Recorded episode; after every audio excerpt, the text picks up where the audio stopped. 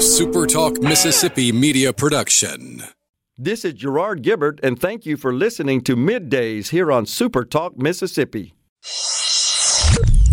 Get ready, get ready to go beyond the headlines and join a meaningful conversation with people from around the state. Hello. You're listening to Middays with Gerard Gibert here on Super Talk Mississippi.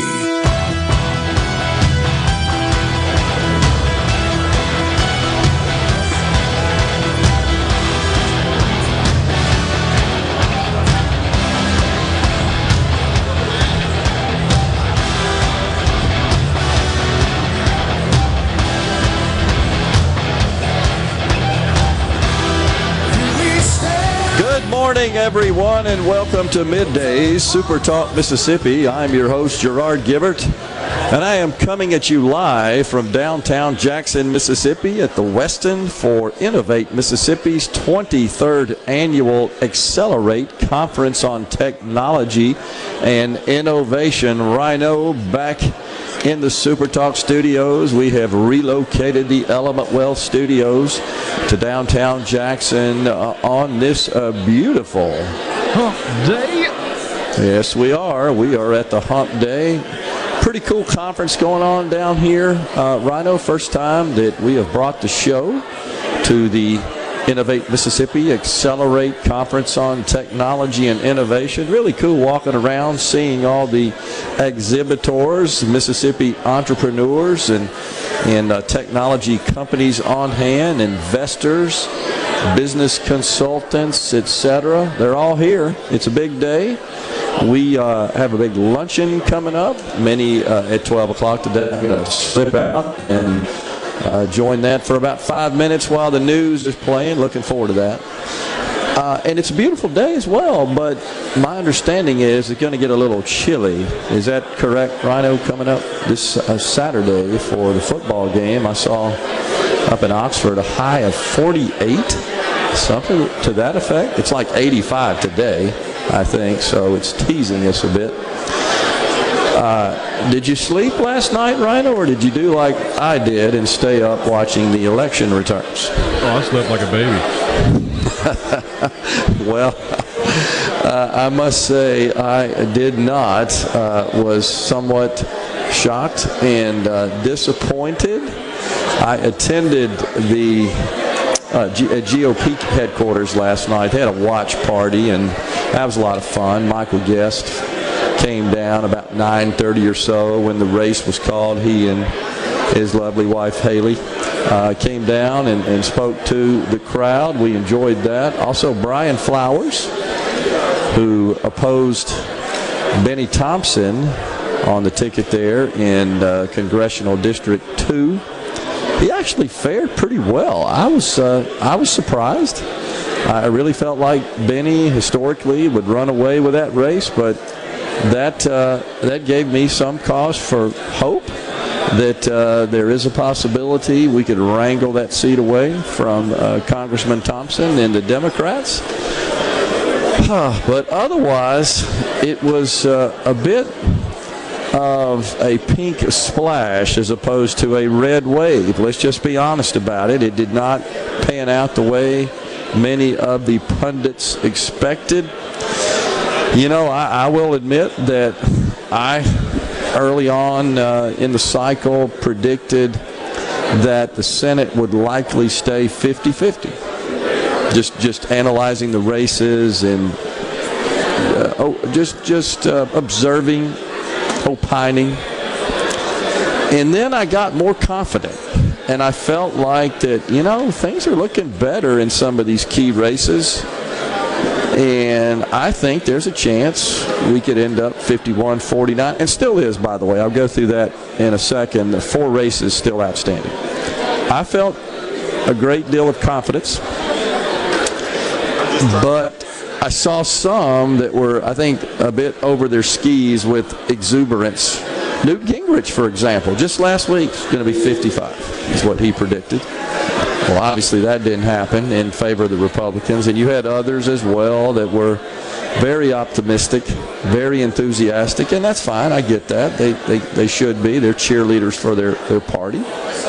But I, I really think they were being uh, unrealistic and not facing up to reality. The nation is deeply polarized. There's no question about that. It's pretty much split down the middle. I know many out there would disagree with me, but I still do believe it's split down the middle. And I think we have a tendency to stay in our echo chamber. And that's not that that's a bad thing as long as we are at least aware and cognizant and taking stock of the rest of the nation and how they feel and their attitudes. It's it seems like we've gotten to the point where it's blue no matter who and red until you're dead. And that's that's fine except we're not really taking a hard look at the individual candidates, their qualifications, their policy positions, their ideology. And as much as we are facing significant issues, especially economic headwinds and economic issues. Uh, there's not a person out there that's not unhappy about the price of gas, inflation. There's one thing, Rhino, that's kind of hanging out there that I do think it was a, was a factor in the red wave uh, not being produced, not being generated, and that is unemployment. People are working. Normally when you see these kinds of, of uh, midterm flips to a significant amount or or even a presidential election you think back to 2008 when Barack Obama uh, handily won honestly and and also took both chambers. There was m- pretty sizable unemployment. And it's almost like and that was because we were coming off the so-called financial crisis. It's almost as if, well, I don't like this inflation, I don't like this price of gas, but I am working. It's like they give a pass uh, for that, and it's. Um, I, I, think it is has been a, a factor, a fascinating factor. I'm shocked that Kathy Hochul prevailed in New York. I just would have thought that the the message uh, of crime and her seemingly indifference to the problem of crime and in unwillingness to accept that. And and you, see New Yorkers who are interviewed etc all complaining about the crime problem. I just didn't see that coming. I really felt like Lee Zeldin had a chance and that didn't work out. Uh, that was probably one of the biggest letdowns. On the C Spire text text line the Pennsylvania people let us down. So consider this folks the most expensive Senate election in the history of this great country occurred in Pennsylvania. 200 million bucks when all said and done was invested by the candidates in that race. And what did we get? Arguably the worst candidate for the United States Senate ever. That's who won. That is who won. It's kind of hard to fathom uh, that that could even happen. I think from the beginning, I stated that I thought Dr. Oz was not a high quality candidate. I think that uh, that was a factor. I think Herschel Walker in Georgia, that race still too close to call. Not called yet, likely going to a runoff on December 6th. You'll probably see $100 million dumped into that runoff, that particular race. Uh, but I think that hurt. The Trump factor is an issue. And I think that probably more so than Joe Biden in these key Senate races, Donald Trump was on the ballot.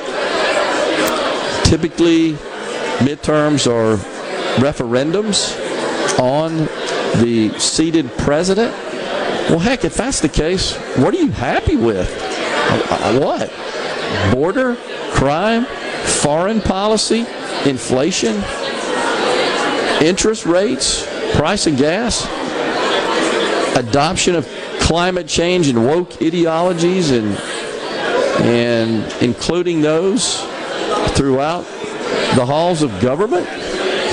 What could you be happy about? I, I'm shocked, honestly, in that respect. Ben from Madison on the C text line. Really tough night for Republicans and Trump specifically, but as bad of a night it was for the GOP, it was a great night for DeSantis, the next president of the United States. In my opinion, it's time for Republicans to fully embrace DeSantis because Trump will only hold us back. I tend to agree with you there, Madison. I still believe, uh, excuse me, Ben, I still believe that uh, Donald Trump's going to announce for president next Tuesday, and I believe that that shortly thereafter the attacks on Governor DeSantis will begin in earnest. He kind of teased it a bit with his sanctimonious pejorative this uh, this past weekend, but I, I think you're going to see that. I did enjoy Governor DeSantis' speech. There's that was a, a bright spot, honestly, where the House seats flipped in uh, Florida. Uh, DeSantis uh, com- commanding victory. Same with Marco Rubio. Both had s- stiff competition. South Florida, the Miami Dade area, looks like it's going red. I've, I've talked about it before. The mayor down there is fantastic. And so those were the bright spots. Uh, but I think it comes down to the person, the candidate, and I think he's a very likable person and candidate. We're coming right back. We've got uh, we've got Tony Jeff, the CEO of Innovate Mississippi, coming up next. Stay with us.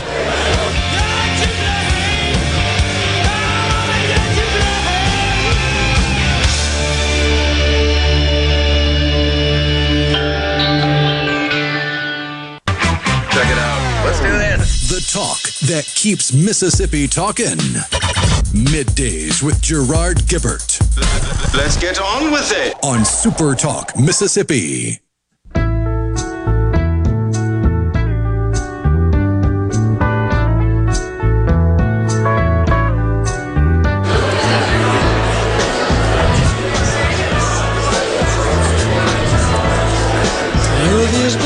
Love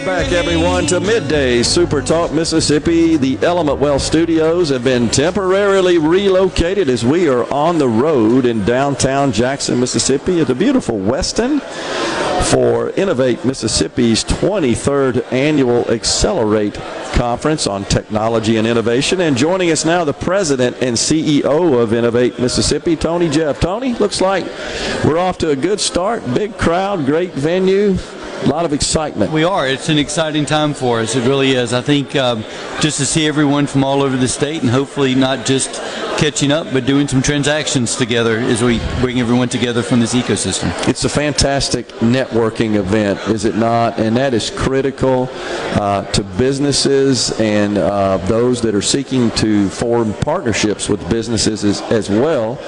They're here, and Innovate Mississippi really serves as as a hub, if you will, as a clearinghouse to connect those businesses, those startups, those entrepreneurs, and even existing organizations uh, that are, are perhaps looking to scale their businesses. They get connected here. Well, that's exactly right. I mean, Innovate Mississippi, we don't have like state incentives or anything like that. We are a connect the dot organization. So we have to find these startups, bring them the resources they need to grow to hopefully become investor ready, and then we connect them to investors. So it Yeah. really is about connecting the dots, which is why events like this were so important. And in addition, Tony, to uh, connecting them to funding sources, uh, also the organization provides a lot of other services and assistance as well. You have a methodology that you help uh, walk them through the process of uh, getting their products and services uh, ready for commercialization, business planning, marketing, development, strategy.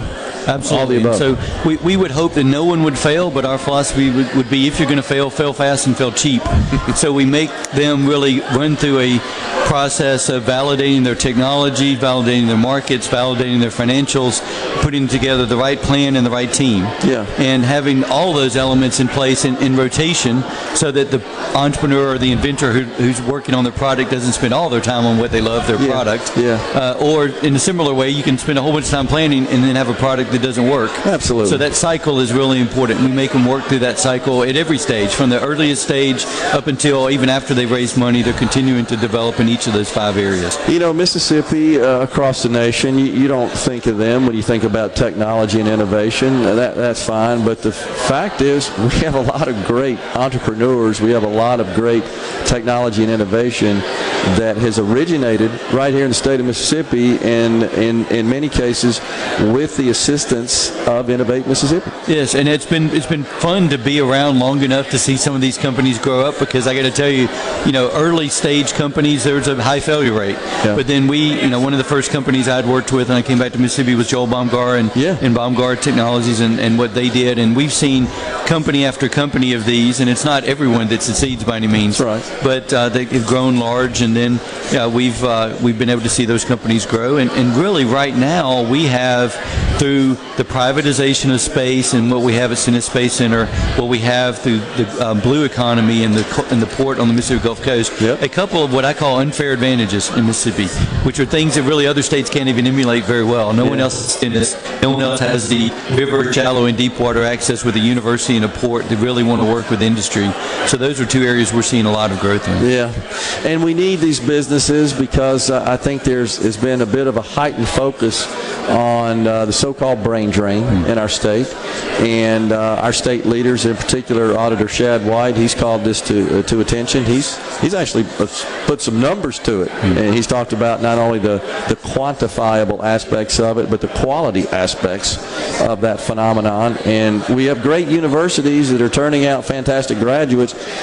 We need these businesses to get going so they can hire them, and they're doing it. I've talked to some of them here today. Yes, and I, I think there there really are two elements. One is we need more of those jobs, but honestly, we need a better system of just letting everyone know about the opportunities That's that are there point, today. I yeah. think there are about 300 jobs at any one time on our website from these high growth companies, really interesting jobs, and yet I guarantee you, if you went and asked graduating seniors at our colleges, they wouldn't think there were those opportunities in Mississippi. Yeah. So we need to both grow the number of those jobs, and I think do a better job of just communicating those opportunities to those students as well. So, Tony, the uh, entrepreneurs that are tuned in today that are that are listening, and at this point, they may be just in the conceptual idea stage, right? And that's where it starts. Right. It's just it's just an idea that hatches. How do they engage Innovate Mississippi? Well, and by the way, we'd love to engage at the idea stage. For some reason, people think they have to have it perfect before they come see us, and that's the opposite of what we'd like. We'd really like for them to come in at the earliest stage, and really through our website, innovate.ms. And the other thing is, we would work closely with the small business development centers. We really grow and work on high growth companies, those companies that are not bankable and have to work through private investors. But the SBDCs are much more familiar with banks and what they could do for the more asset-based companies. And so we we work closely. We don't work in the same companies generally that we're handing off. So we will help you get to the right resource, even Yeah. if we're not necessarily that resource. And there are a number of interested financial partners in the in the state of Mississippi that are searching for quality companies, good ideas, good startups, where they can park their money and, and help them and get a return on their investment. There really are, and I think it's uh, part of what we've been trying to do and grow in the ecosystem is to make sure investors understand the choices they have and to have some success stories. And we have here today, you know, FNC founder uh, Bill Rayburn is Yeah. uh, here with us and speaking at lunch. And FNC was a tremendous success story for a lot of Mississippi investors. No doubt. Uh, that saw really great exits out of that company out of Oxford. Next Gear Solutions uh, out of Oxford had a recent uh, large exit as well. We need a few of those success stories so people understand they can make money in this space, but they also just need to understand it's a collaborative process. So we form these angel funds so that they can share expertise. Yeah. They're not expected to be an expert on every deal. They can ask the person next to them who knows that industry better, hey, what do you think of this? And that's part of our process of forming these angel funds. And we're now in the process of forming a fund that's going to go all the way from Natchez up the river region to Oxford. Uh, and we may have to break it in two funds depending on how large that gets.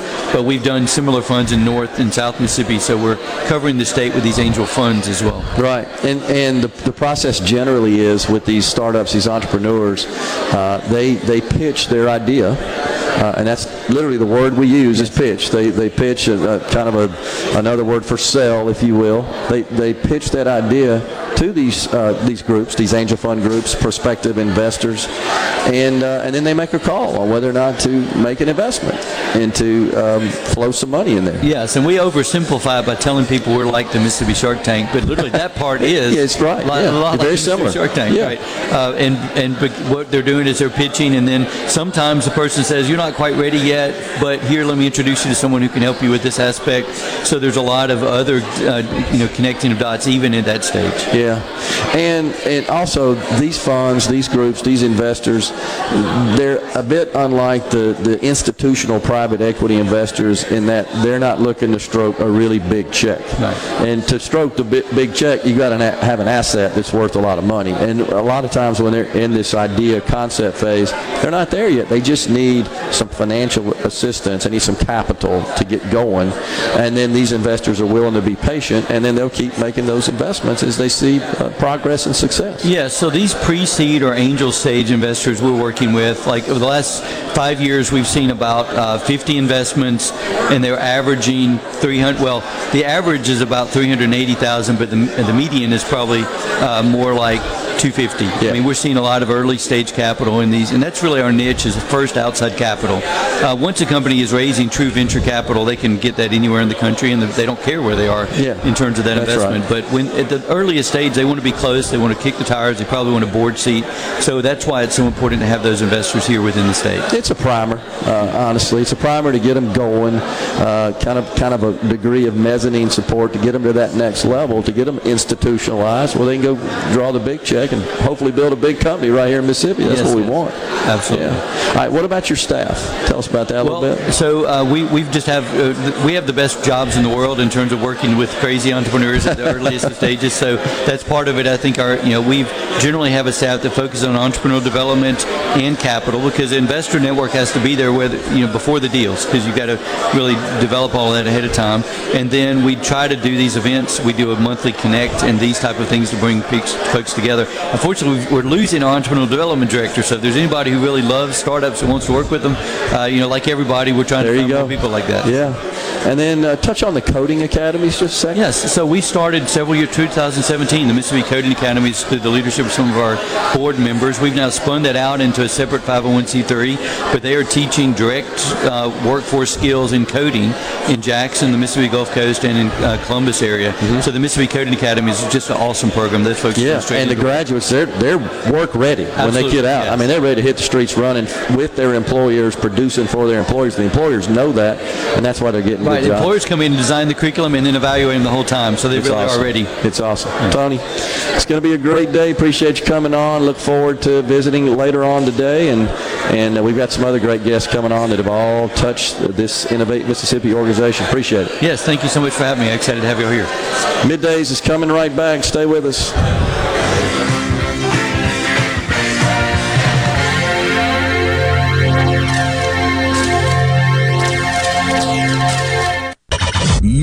Middays with Gerard Gibert Welcome, welcome to our shop. on Super Talk, Mississippi.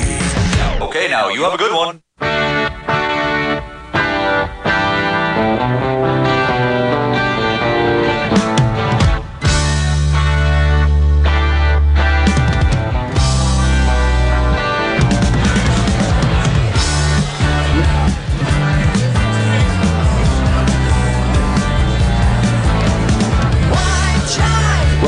Back, everyone. Midday Super Talk Mississippi live from the Westin downtown Jackson for Innovate Mississippi's annual Accelerate Conference, focusing on technology and innovation. Appreciate President and CEO Tony Jeff coming on the program at 10:50. Jim Lowry, Managing Director of Strategy at M Trade, also a member of the Mississippi Seed Fund Investment Board.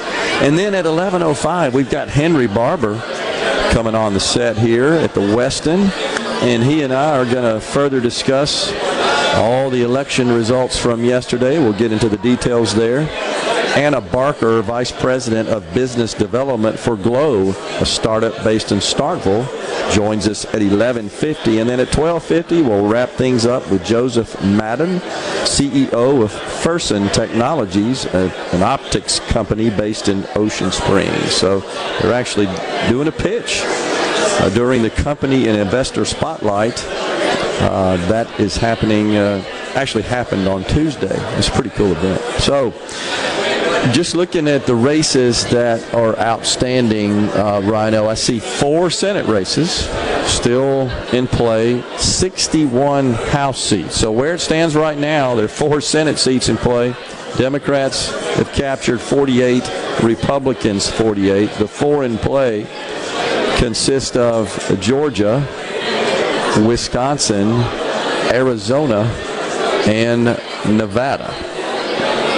And it's it's interesting to see how those pan out, especially considering that we may go down again not knowing who has control until Georgia is decided. That's exactly what happened in 2020. So we got Georgia in play, and we're likely not to have the results from that race until December, December the 6th, because, again, as we have discussed on the program, winning the Senate race in Georgia or winning any statewide races requires capturing 50% of the vote. So if that doesn't occur, we're going to a runoff. And as it stands right now, that appears to be extremely likely. 98% reporting in Georgia. It's a dead heat. Warnock at 49.4, Walker at 48.5 is what I see here, Rhino. Do you see anything any different there? I mean, it's it's within less than a point. Yeah, it's about 35,000 votes deciding it right now. Incredible. 35,000 votes. The Libertarian candidate peeled off, what, a couple of million? Um, is that right? No, it's not. It's not a couple of million. It, that would make it. It's a couple of percent, I should say. Yeah, it's about 2%. It's just under Yeah. 81,000 so far. Okay.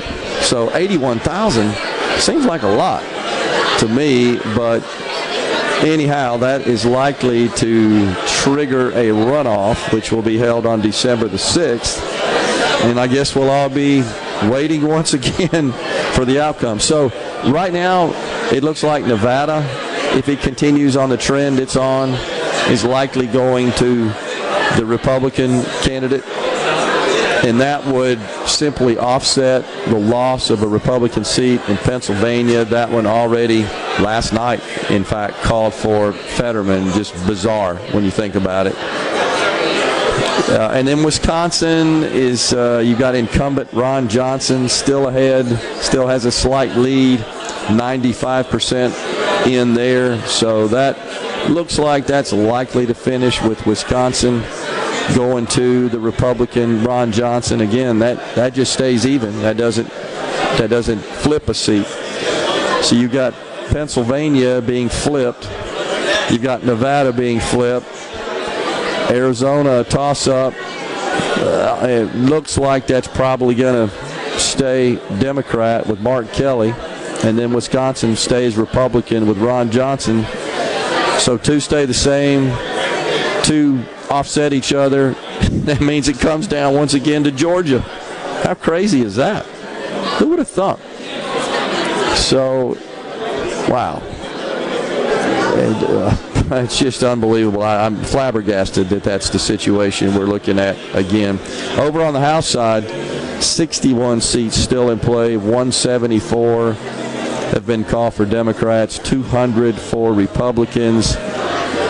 Most are predicting that we end up with 220, 220 or thereabouts for the Republicans in the House. That would mean 215 for the Democrats. So you're you're almost trading the margin from Democrat to Republican. The current margin is about five seats. You trade that in favor of the Republicans to the tune of about five seats. And there we go. So it, it's hard to imagine there's a path at this point for the Republicans to have control of the Senate. Is that kind of the way you read it at this point, Rhino, given the four seats that are outstanding? Kind of how, what my math is saying there. Yeah, that's what it's starting to look like. So I, I guess uh, because Nevada simply offsets Pennsylvania. Down one in Pennsylvania, up one in Nevada. If uh, Arizona stays the same, and and Georgia, I guess if you won Georgia, uh, if uh, Herschel Walker were to prevail in Georgia, that put us at plus one, right? 51 49. So, but we're not going to know that until December. If Warnock were to prevail in the runoff, then it's back to Kamala Harris, the vice president, having the deciding vote, right back where we were. So, what can we expect if Republicans, as it appears, maintain their current position with uh, current position as of election day with control of the House, flipping the House by five or six seats. Certainly not a red wave by any stretch of the imagination. I think best we can hope for is they just stop the bleeding from the Biden administration. It'd Be hard to get legislation passed in the Senate that could even get on his desk for vetoing unless we got the majority over there, and that's looking less likely at this point. So is it time for the Republicans to move on from Donald Trump? Maybe, just maybe, it's time to move from Trump and the Trump agenda on the C Spire text line. I don't know. I'm just thinking. And the worst candidate is Herschel Walker. Hashtag red wave. How does it help if the House is flipped? It helps. Uh, this is on the C Spire text line. It, it helps in that it makes it impossible, assuming that Republicans all vote similarly as a solid caucus. It, it helps in that legislation can't get through the House that might come over from the Senate or legislation that the Democrats may want to pass in the House to send to the Senate can't get out of the House. So it's it's just the old gridlock is what happens. How does gridlock help the issues that are top of mind to voters, such as price of gas and and uh, inflation and crime and the border, et cetera? Really doesn't, except it just means that Biden and the Democrats can't keep pouring gasoline on the fire, but it doesn't put the fire out. And that's my concern. And looking at some of the uh, financial analysts' take on this and economists, you know, the, the, it's likely that we're going to see the Fed continue to push up interest rates to try to to try to arrest this stubborn inflation. Right now, the Fed funds rate sitting at around four percent. I think we got another two percent in us through next year, up to six, six and a half percent. That's going to push mortgage rates in the into the nine percent category. It, it, there's just no evidence that inflation is coming down. In fact, quite the opposite. More and more companies are announcing price increases across the board, across a, a, a range of industries. They're, they're finally starting to say, you know, we can't keep absorbing these input costs. We're going to have to pass on some of these costs to consumers. Therefore, we're raising our prices. So when you consider that petroleum, oil and gas are integral to the production of so many products, included as a raw material in many of these many of these products, and of course used to transport these goods to market. There doesn't seem to be any evidence of change in policy there. Very little control over that. Most of that done through executive orders. We're not exploring, we're not drilling, we're not leasing, we're not permitting. All we're doing is trying to put a patch on it by pulling oil from our strategic petroleum reserve. That clearly isn't really doing a whole lot. Thomas and Greenwood says Walker won't win. Pretty sad, honestly. I, I, I tend to agree with you, Thomas. I, I don't feel good about that. And then the question comes up: Well, how does how does Brian Kemp win so convincingly as the governor? I just think he's a he's a more suitable, attractive candidate, and I don't think that Herschel Walker is. And I think he also had a more flawed opponent in Stacey Abrams. We'll step aside for a break right here. The Element Wealth Studios down at the Westin for Innovate, Innovate Mississippi's annual Accelerate Conference. Coming back with Jim Lowry, Managing Director of Strategy at M Trade. Stay with us.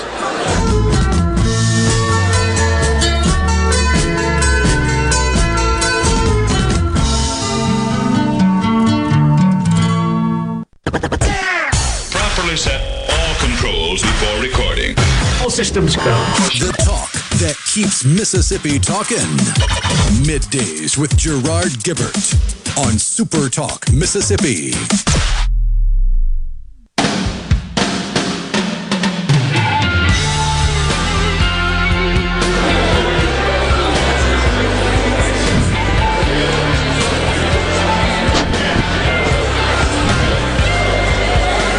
Back, everyone, to Midday Super Talk Mississippi down at the Westin, downtown Jackson, for Innovate Mississippi's 23rd annual Accelerate Conference on Technology and Innovation. Lots happening around here. Joining us now, Jim Lowry, Managing Director of Strategy at M-Trade, and also uh, associated with the Mississippi Seed Investment Fund. Jim, thanks for coming on. Big day.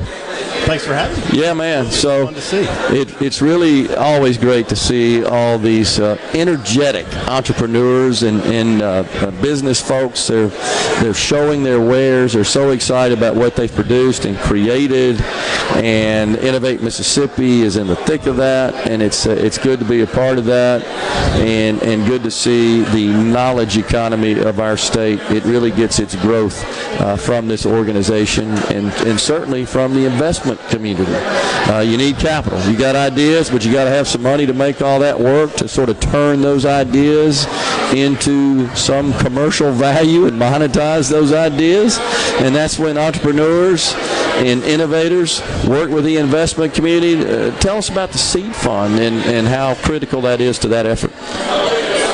The seed fund is is actually uh, it's it's Mississippi money. It's it's, Yeah. it's uh, taxpayer money. Uh, it's it's been around since uh, the late uh, probably 2008 2009, and uh, it was funded with four million dollars, and uh, it's it is operated uh, by Innovate Mississippi. Uh, really, there's three buckets. There's a, there's a ten thousand dollar proof of concept award uh, that that's got as as long as you in effect uh, uh, fill out the paperwork, you've got a good idea. Uh, uh, Innovate put you in front of the seed committee. It's it's pretty low threshold to get approved. There's a hundred thousand dollar what I call business expansion, where the, the, the framework is is much more rigorous. The diligence for approval is much more rigorous. You actually are eligible to receive that twice within uh, after 12 months. And then there's also a partnership or a, an R&D award, same uh, same monetary value, $100,000. The entrepreneur has to have an active research project with one of the research uh, universities here in the state. So there's there's three separate buckets.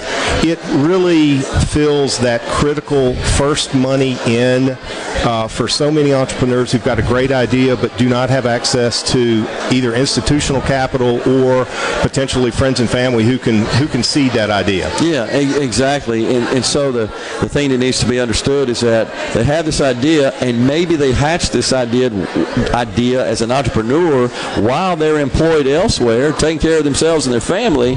And when they when they break away and, and plunge and take that risk, uh, they got to have some way uh, to keep uh, the subsistence going, if you will, while they're getting that idea to the point where they can take it to market and start producing some revenue for it. And that's where seed funds and angel investors come in. That, that, that's exactly right. One of the one of the other critical pieces about the seed fund is it requires a one-to-one match.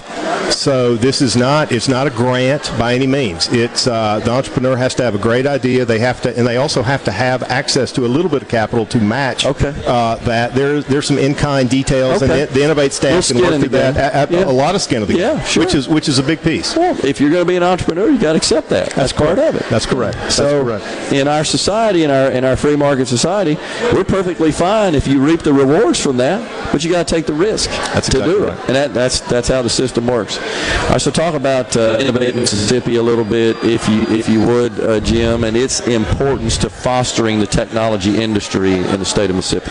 Well, one of the critical pieces, and, and Innovate has has uh, I think really found its stride now. It is it really serves as a hub for to match entrepreneurs with capital providers, with third-party service providers. Again, you look up and down. There's uh, telephony right across from us. There's legal assistance. There's accounting assistance. Yeah. As you know, it takes uh, a lot of third-party resources to get these companies up as well. And and Innovate really serves as that hub to connect investors, well, to co- connect entrepreneurs with not only money but service uh, and also mentors. That's Absolutely. another that's another really critical piece. Uh, many times an entrepreneur has got a great idea, but they do not have the experience, or in many cases they don't know why their idea shouldn't work. That's and, right. and a good a good mentor can certainly help with that. Yeah.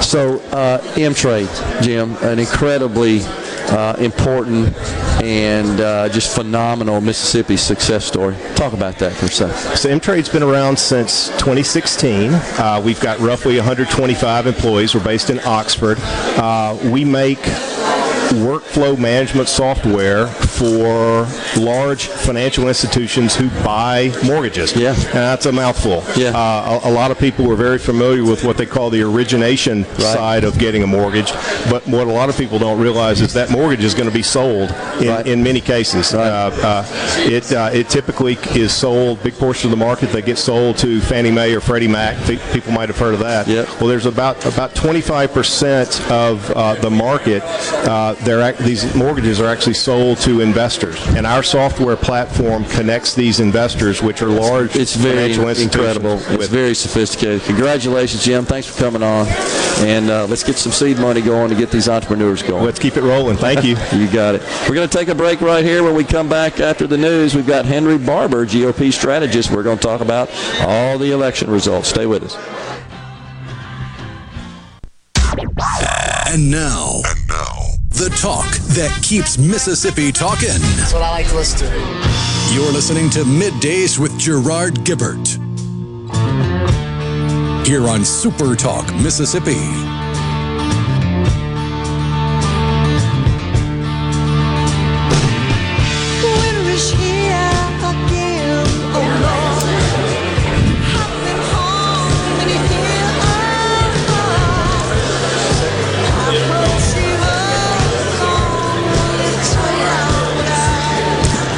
Welcome back, everyone. Hour two of middays live at the Westin in downtown Jackson for Innovate Mississippi's Accelerate Technology and Innovation Conference. Having a good day down here. Joining us now in the Element Wealth studios, our good friend Henry Barbour, GOP strategist. Henry, big night last night. Not sure it was a red wave. I don't think I would describe it as that. What do you feel like right? Let's start with the House. What What do you feel like uh, is going to be the outcome there, and then we'll sort of dig into how we got here. What do you think at this point? Well, I, I expect, and I think the people who are paying really close attention to it, who are more certainly more expert than I am with all the details, you know, believe that we're going to take the House. Yeah. We being the Republicans. Sure. And, uh, but not by anywhere near the sort of margin that we were thinking. Uh, and so it, it's a disappointment, but it's but huge for running our country. Yeah. And and you know, so fundamentally, I think for Americans, it's a great thing that we at least know. We think we know that um, we're, Republicans will have the House. That can slow down Biden. Hopefully, we'll get. We'll talk about the Senate, but hopefully, you know, we got a path there. Um, but it's a lot tighter. Um, right. But, but that's but that's a, that's significant when it comes to public policy. But um, It puts the brakes on it a minimum. Is kind of what I see it, because he's got bigger plans on the agenda, and that puts that on ice for a couple of years. Well, all of a sudden, you don't have Nancy Pelosi running Very the true. schedule in the House, and, Yeah. and so now we'll have a Republican speaker who I think will be Kevin McCarthy. I do too. And he'll set the agenda, and it'll be agenda that is more about freedom and safety and economic growth and limited government, the things that I, I think are good for our country, and uh, slow it down, uh, as you say, put the brakes on. They could certainly pass some legislation uh, that Republicans want to see, Republican voters want to see. Send it over to the Senate. Get all the Democrats in the House on the record. If they don't support, let's say, a bill, as McCarthy has suggested, to defund this 87,000 IRS agents, Okay, that's on the record. We send it to the Senate. We get on the record. It's likely not to pass and get to Joe Biden's desk uh, unless we have control of the Senate, which is still hanging in the balance. But uh, uh, there, there's some value to that, is there not, Henry? In two years when we get when we run again. There's definitely political value, and, and, and 24. If we don't win the Senate, the 24 really sets up very well for Republicans. Uh, We will really have to have a bad night, Yeah, uh, not to win the agreed. Senate 24. And I'm and I'm hopeful that we are going to win uh, the Senate this time. Um, you know, we, we've got. Uh, Wisconsin, Georgia, Arizona, Nevada are the are the big Mm-hmm. Right. chips on the table. Alaska's still out, but we're going to have a We're gonna have Republican one way or another. Yeah, they uh, they have that funny ranked choice, Ranked choice voting, yeah. that- they'll decide that. Um, Wisconsin, Ron Johnson likely holds on. Um, the Democrat Mark Kelly in Arizona likely holds That's what it looks like. Nevada is tight. I think Adam Laxalt right now it looks like he's going to be able to win that. And, and that means unless um, Raphael Warnock were to somehow close things out in Georgia, which doesn't seem likely at this point, Yep. we'll have a runoff on December the 6th, just like what we had two years ago. And Georgia will again decide are we going to have conservative or liberal leadership in the United States Senate? And it's huge because, and, and it's huge. You think about Senator Wicker. You know, Senator Wicker will be in line to be a chairman, not a ranking member. So really good. That'd be great, both for just good public policy, but also good for Mississippi, um, and and have uh, impact on Cindy Hyde Smith too, um, with her in the majority. Uh, so it matters to Mississippi. Uh, it matters to the country. Um, but uh, Gerard, you know, I'm just going to talk about sort of my general, Sure. my Please. general takeaway from last night, in a nutshell, is you know candidates who delivered results and who had a vision for the future did much much better than our candidates who were stuck in the past. Okay. And I think examples: Ron DeSantis, Governor Kemp, Governor DeWine, Governor Sununu, uh, uh, Governor Abbott in Texas. Yeah. Um, you know, when uh, let's talk about DeSantis. DeSantis had a huge night. And he won by 20 points. He won Miami-Dade County, and you don't win Miami-Dade County unless you're increasing Hispanic vote, which obviously he did. Um, and uh, Governor DeSantis, um, you know, when COVID hit, like any state, you, you weren't really sure just how bad this is, and, and so they had to, you know, you had to put some clamps down. But as soon as he realized, okay, we can go, and which was about three months later, he opened up his state for business. Same thing Tate Reeves did. Georgia, Brian Kemp too. Brian Kemp too. That's right. Had a good night. But but but um, you know, but I think what DeSantis did, what what Kemp did, what Tate Reeves did, um, all that matters to people, right? I mean, and this was a real contrast, particularly when you think about a big state like Florida, because we very easily could have had a liberal Democrat run in Florida. It was a very close race in 2018 that DeSantis won, but in Florida could have been like California. It could have been like New York. I No mean, Governor, who would have been Governor Gillum, the you know would have been Yeah. the liberal uh, in Florida. he would have had Governor Cuomo as his mentor. And so instead of all these people who've gone to Florida and all the growth that has happened there and other Republican states, you know, Kay Ivey was reelected in Alabama. Yep. Uh, Governor McMaster in South Carolina. Uh, so policy matters. Candidates matter. And I think last night was just just emphasize that. Um, and we need to, as a party, it's really important. Let's focus on getting results for the people and let's make sure we have candidates who can win. And I do think the candidates who got too focused thinking back to what happened in 2020 it was divisive, and I don't think it it had them thinking about the past as opposed to the future. That's an excellent point, uh, Henry. And uh, how do we explain Brian Kemp winning in convincing fashion and Herschel Walker struggling? Well, I, I, I well, number one, Brian Kemp um, has an excellent record. He does, and and I think that gets back to policy matters and the results matter. And you know, Governor Kemp, um, you know, he didn't get in food fights with other politicians, which was smart, even when some of them didn't like him all that much.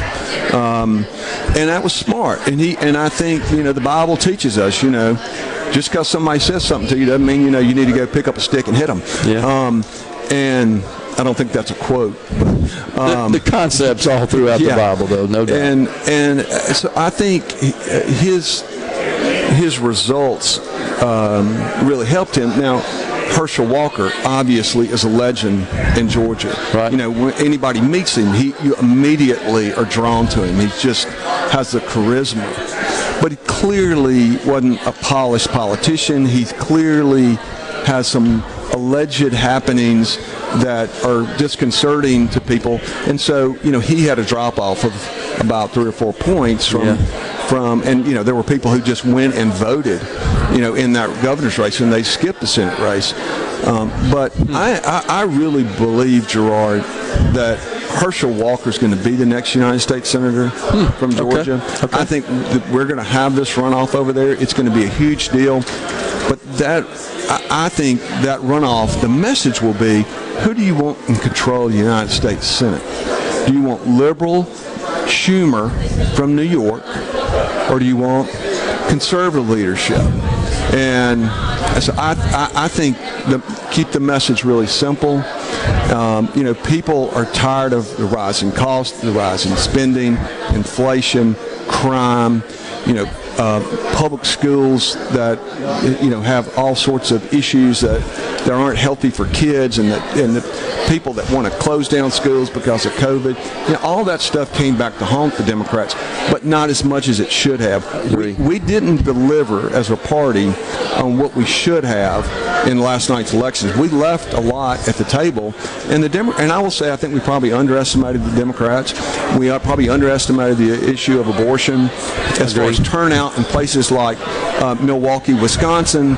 You know where they had serious Democrats had serious ground game advantages over our effort in Wisconsin. Yeah, Pennsylvania too. I think to some extent that, was no a factor. question. Yeah, No, no, you know, New York. I agree. we got a break right here. We'll come back sir. and uh, keep breaking this down. Appreciate it, Henry. Thanks Yes, for being here. Yes, We're sir. down at the Westin in Jackson for Innovate Mississippi's Accelerate Conference. Stay with us.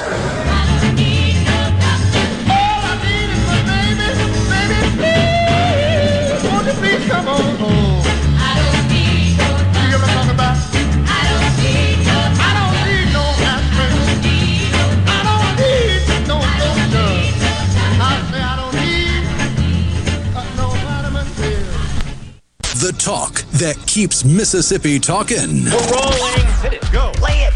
Middays with Gerard Gibert on Super Talk Mississippi.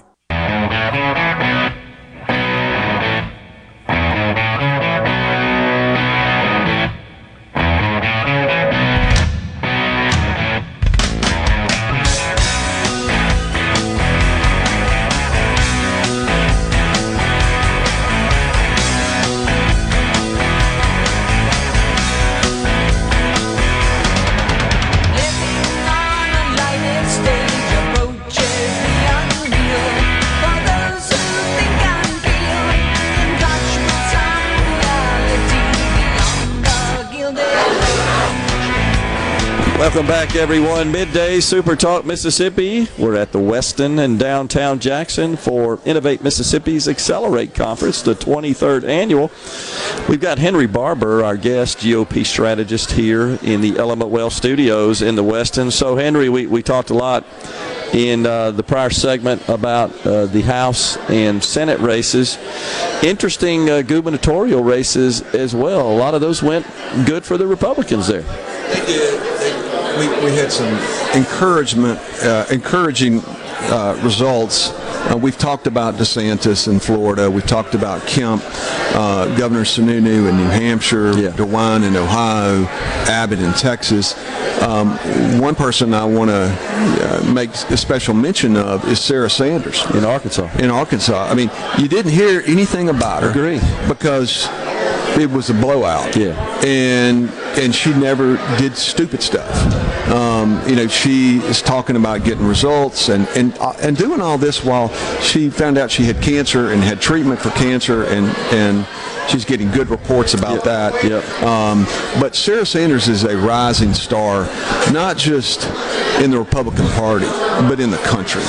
Um, I really believe she has uh, a great opportunity to do great things in Arkansas, and uh, and I think a lot of eyes will be on her um, to see just how she does and, and, and how she leads, and um, so I'm, I'm excited about her. You made a great point earlier in the last segment, Henry, about candidates that focused on the future and and shifted away uh, the debate and the discussion about the past.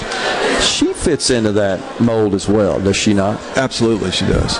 Yeah, I mean, she, you know, her, her dad's her mentor, Governor Mike Huckabee, mm-hmm. and she she's here to get things done. You know, she didn't need, she doesn't need this job. I mean, if Sarah, you know, super successful, but she wants to get things done in Arkansas. She's got a vision for how she wants Arkansas to succeed, related to the public schools, related to jobs, and and bringing in companies to Arkansas, just like what Governor Reeves is doing here in in Mississippi. Uh, so I I'm excited about Sarah. Yeah, I agree. So, uh, what do you think the results here? What is what does it mean in, in, as far as Donald Trump and his kind of being the de facto leader of the GOP? Is that still the case? Is has he perhaps lost some of his his influence and stroke uh, in the party? Well, uh, you know that time will tell. Um, you know he. We'll, we'll, we'll see what uh, President Trump decides to do. He, he certainly is indicating that he, he would like to run. Um, but uh, he is somebody he needs to talk about the future um, and I, and I think particularly as you get older um, it's, it's important to have a, a vision for the future and you know where are we going to take this country and so he needs and in my opinion that's something he really needs to convince Republicans is this is where I want to take the country. This is how we can succeed as a country.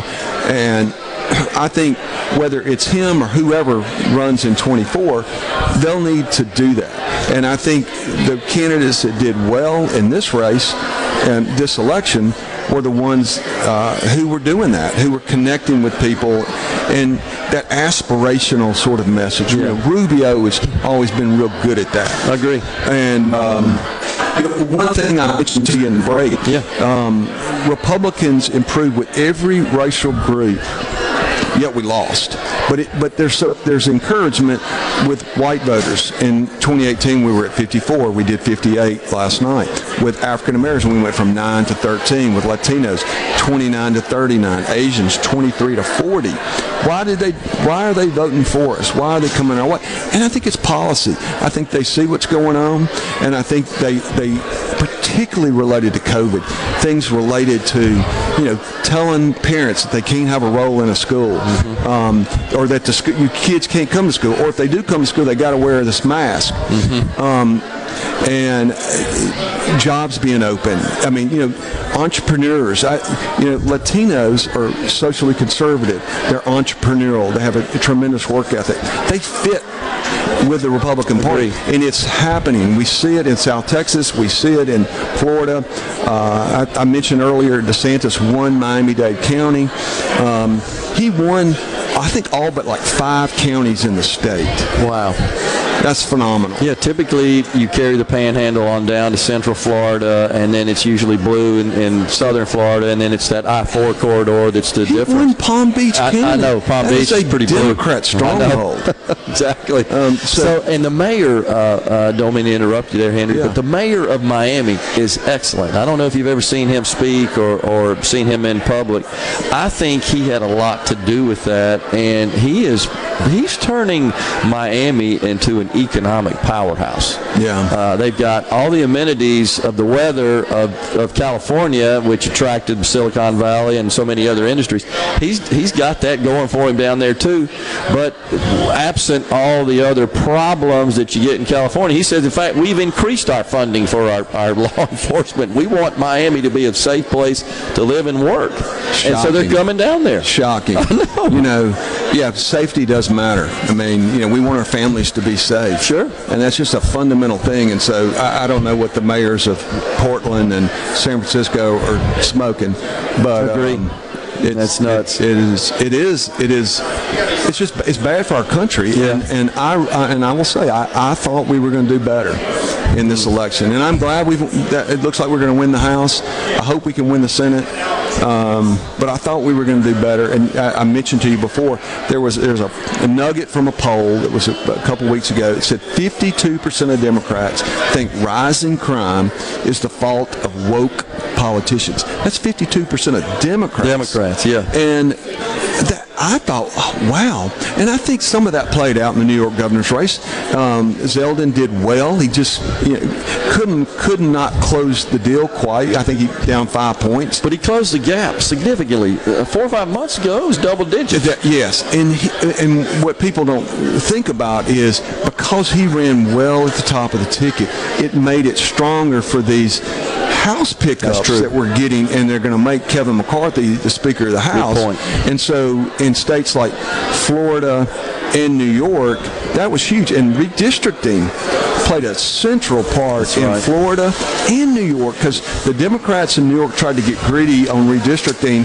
and they overreached and the courts took it away from them. Sure did. And then they they got more of a quote fair plan, and uh, that's one of the reasons that Republicans are likely going to, very likely, uh, you know, be in control of the House. Their first pass at that, they pretty much drew out all the Republican districts. Of course. And the court said, no, that's that's not it. Yeah, they got greedy.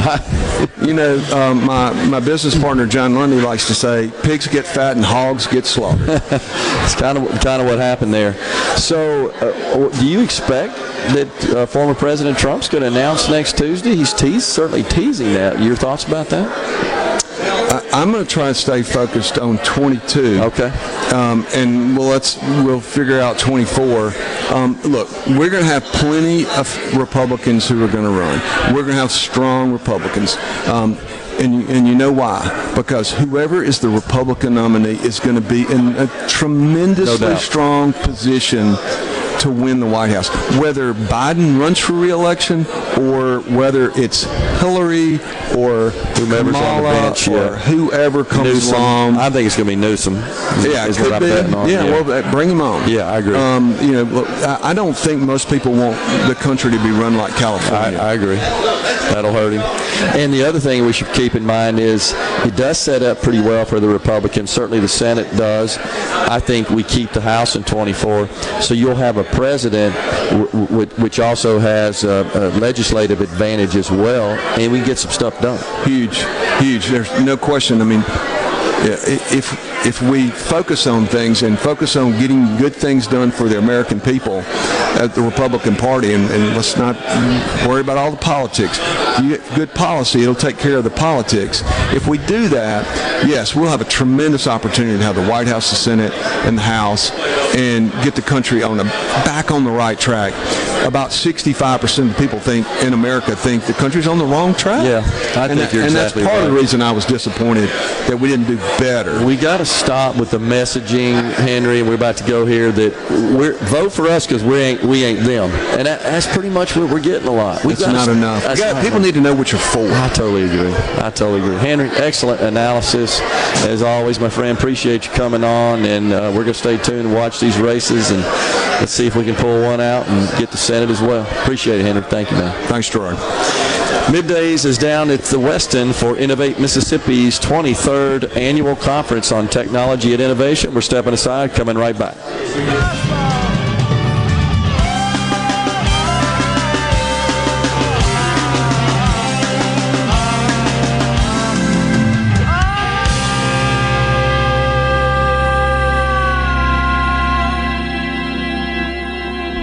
Started today. Today is Is everybody ready? I'm ready. Ready here.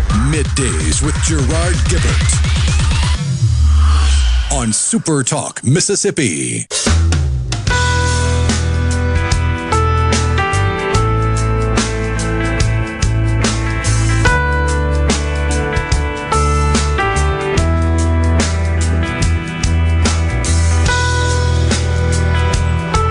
Welcome back, everyone, to Midday Super Talk Mississippi, live from the Westin downtown Jackson for Innovate Mississippi's Accelerate annual conference on technology and innovation, the 23rd annual. Appreciate Henry coming on and breaking down all the politics from yesterday, all the elections. Lots of text rolling in here on the C Spire text line. From the 205, Florida government governor, pardon me, for president. Time for Trump to step down. Pat Dale from the Delta says, I think last night was a statement that DeSantis will lead us in the presidential election and win it. Bad night for Trump. Trump can attack DeSantis, but I don't think it will matter. I believe Republicans will be motivated enough to get a Democrat out of office. They'll side with DeSantis. He and Kemp could be a good ticket. Interesting. I hadn't thought about Kemp in there. Ricky in Aberdeen says you hit the nail on the head when you mentioned the low unemployment rate. Sadly, a lot of those workers don't realize the effects of high inflation. It, it does seem like that, does it not, Ricky? That people seem to be more willing to uh, to make a change and more interested in making a change if they're unemployed than they than they do just simply from uh, a situation where the cost of living has risen.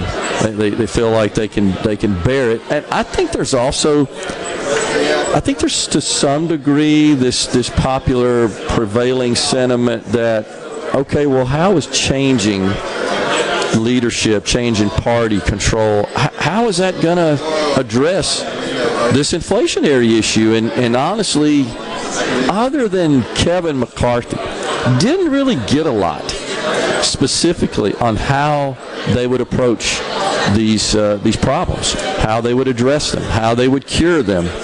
You know, here on the program, we, we offered some very simple uh, suggestions. Put this legislation on the table, send it to the president to veto. That would reverse all of his goofy executive orders that shut down the oil and gas industry effectively in this country. Let's start with that. I, I, every candidate for House and Senate should have been touting that idea, in, in my view, I, because they just didn't. They just said, hey, we're not them. We're not them. They caused all this. We're not them. Okay, well, what are you going to do to fix it? And we just got very little of, of that, it, it seems. On the C Spire text line, if Trump runs again, he'll have to adhere to the 11th commandment. Thou shall not speak ill of any fellow Republican. He had a chance to be a great president, but his mouth and arrogance ruins it.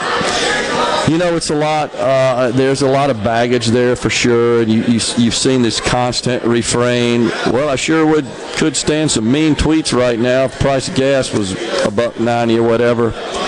And I, and I get it, and I, I, you know, I, I kind of am in the middle on that. I, I don't think it's appropriate for a person in that position to, to just constantly hurl these ad hominem and personal attacks at others, whether they're in your party or not.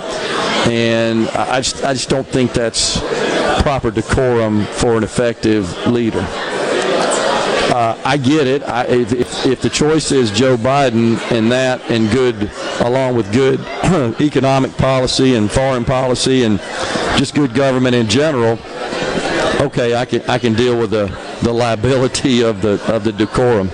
But gosh, would it be nice to to get someone who shares those same philosophical visions and and same strategy and approach to governance, but also uh, it, it is not uh, rife with all of the uh, all, all the negative personality traits. Uh, can we find somebody that, that fits both bills? It, it, certainly, there's somebody in this country that can do that. Politico just called Wisconsin Ford Johnson. Great. Appreciate that. That's on the C Spire text line. I, I saw that as well on the break. So that means we're down to three states, the way I calculated, Rhino Nevada, Arizona, and Georgia. Is that the way you see it at this point? Because Wisconsin was the only one. Uh, Alaska hasn't been called yet, but in ranked choice voting, it's down to two Republican candidates. So that's going to go in the Republican uh, Republican column. Libertarians cost the right control in both 2020 and 2022. Even if we accept the cheating in 2020, the wasted vote still would have carried both elections for the Republicans. I mean, you just certainly don't want to say I, I'm not in favor of telling libertarian candidates or any independent candidates or non-Republican or Democrat candidates, hey, don't run. I mean, exercise your constitutional right to run for office. The, the uh, Republican candidate should be able to effectively persuade sufficient number of voters to get them elected. Uh, it's just simple as that. It, it shouldn't be. So 80,000 in Georgia. So here's the question, though, to this point, Chase from Columbus. What do you think happens with the 80,000 votes plus votes that were cast for the Libertarian candidate in Georgia? Can we expect those to flip to the Republican? You know what I bet? They stay home and don't vote. They stay home and don't vote. Hmm. What do you think? Any thoughts on that, Rhino? Yeah, I think it's become too much of a popularity contest, and there are some on both sides that feel the need to apply purity tests when there really is no way forward. Yeah. Uh, I, so, so your reaction is okay. I'm just not going to do anything. I can't change anything. It's not going to go my way. I'm not happy. I, you know, I don't know. I, I don't. I don't see how there's any value or benefit created from that. In fact, quite the opposite. I, I think we all lose in that situation. So I hope that's that's not the case. um, Leon from Ripley said, Why did every host on political media start using top of mind after the goofy press secretary said it? Come on, people. Hmm. Uh, okay. Leon from Ripley also said, I've been a listener for over 20 years and just recently started texting. My question is, do you have any fear of something fishy going on with the election, especially a couple of states after Biden's statement about it taking up three days for a decision? I, I don't. Uh, I, and I'll tell you why. I'm just thinking about it logically. I think the outcome across the country truly does reflect the overall sentiment of the voters. If there was a, a race or two in a state or two that were particularly fishy, I, I could uh, maybe get on board with there being some sort of problems. I'm aware of the, of the issues in Maricopa County yesterday, and that, uh, that that's certainly something to be concerned about. Again, both of those races, key races, governor and uh, Senate, have yet to be called. But let's let's look at Georgia. So if there are problems with voting in Georgia, which is likely to be the state, the, the Senate race that decides control of the Senate, then how did Brian Kemp prevail so much? And if you look in Pennsylvania, the governor there uh, absolutely waxed the Democrat candidate, the Republican candidate, yet the uh, the Senate race is within a point. So it, it's it's hard to conclude from um, those juxtapositions that there was anything irregular occurring. Paula Meridian says, I, be- I really believe that our country is getting dumber. Seems low IQ people are having the most children. It's the only way I can reason why people in Pennsylvania voted for Fetterman. I, it truly is a head scratcher. I agree. That guy, it's just a head scratcher. I, I also wonder, Rhino, to some extent, Barack Obama and even Joe Biden coming into Pennsylvania at the 11th hour played a role. Uh, I wonder about that.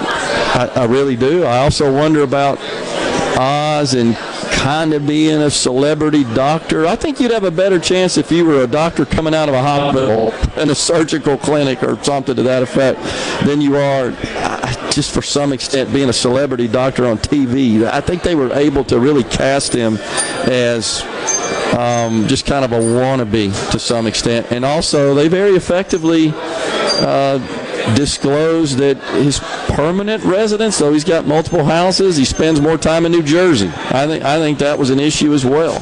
And you know the other comment, you remember the comment he made, Rhino, a couple of weeks ago about I think abortion should be between a woman, her doctor, and a local politician.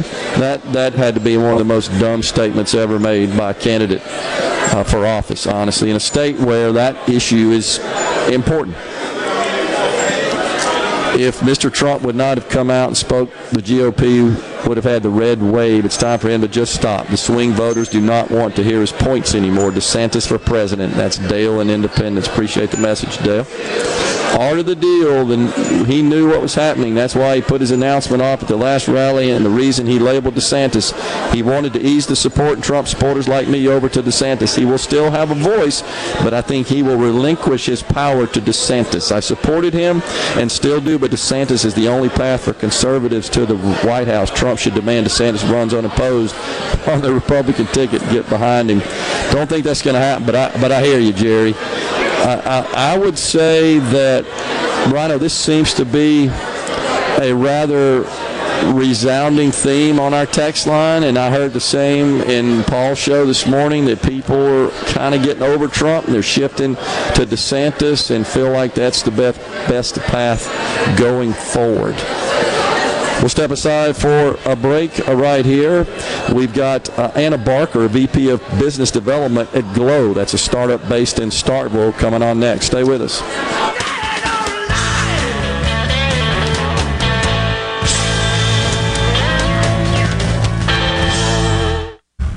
It's so awesome! Middays with Gerard Gibert. Come on, let's get on with the show. On Super Talk, Mississippi.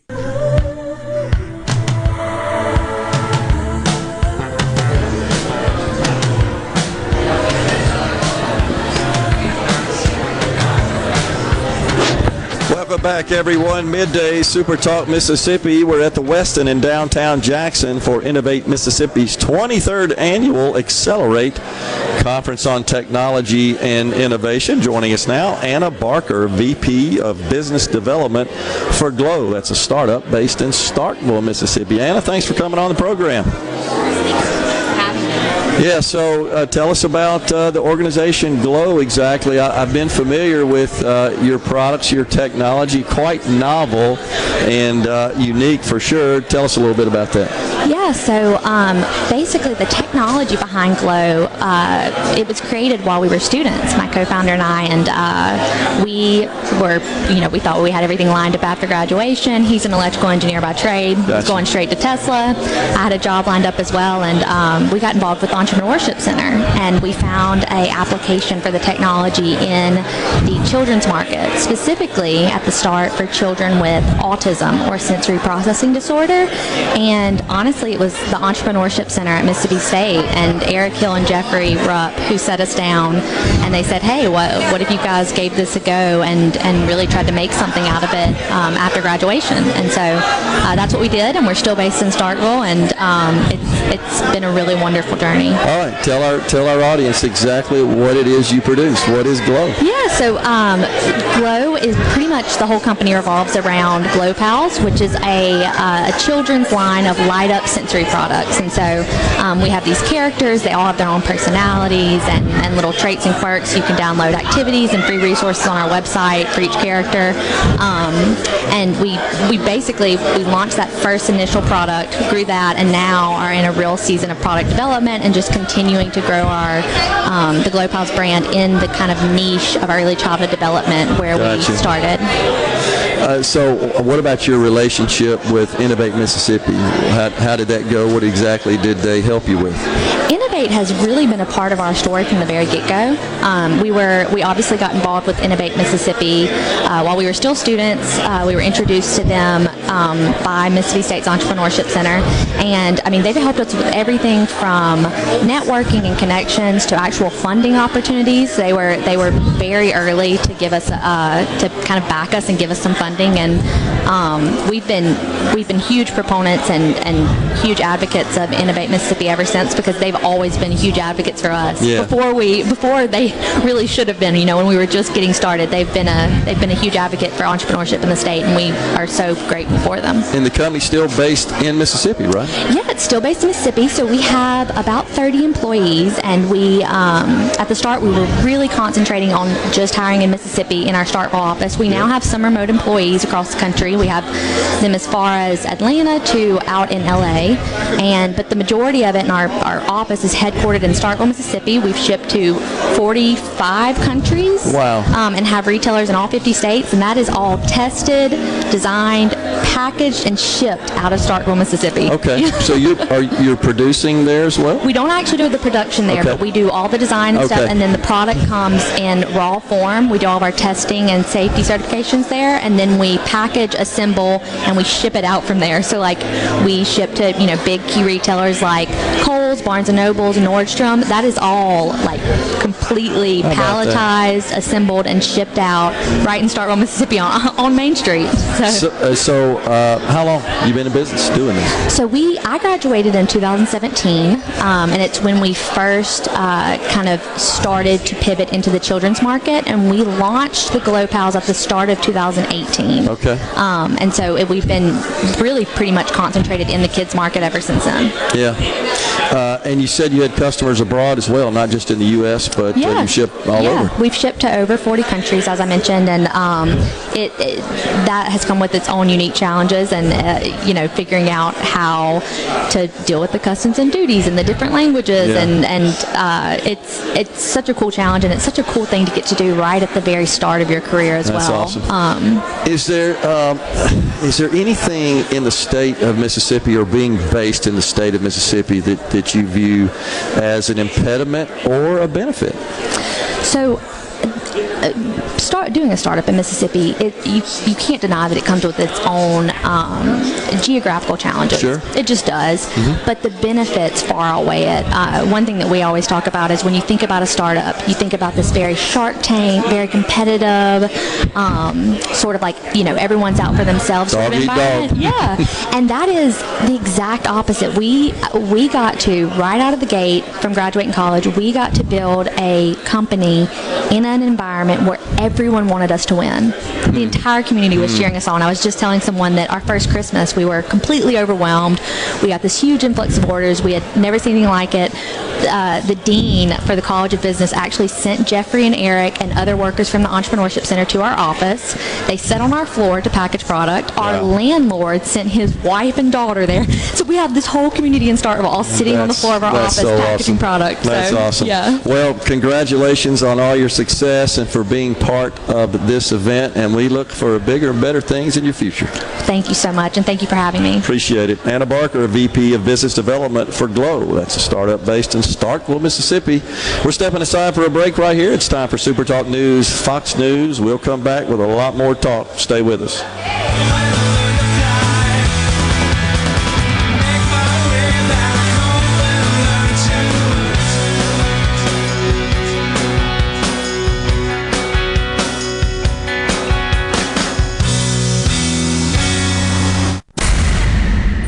Welcome to the show that challenges you to think deeply, and look beyond political posturing. You're listening to Middays with Gerard Gibert here on Super Talk, Mississippi.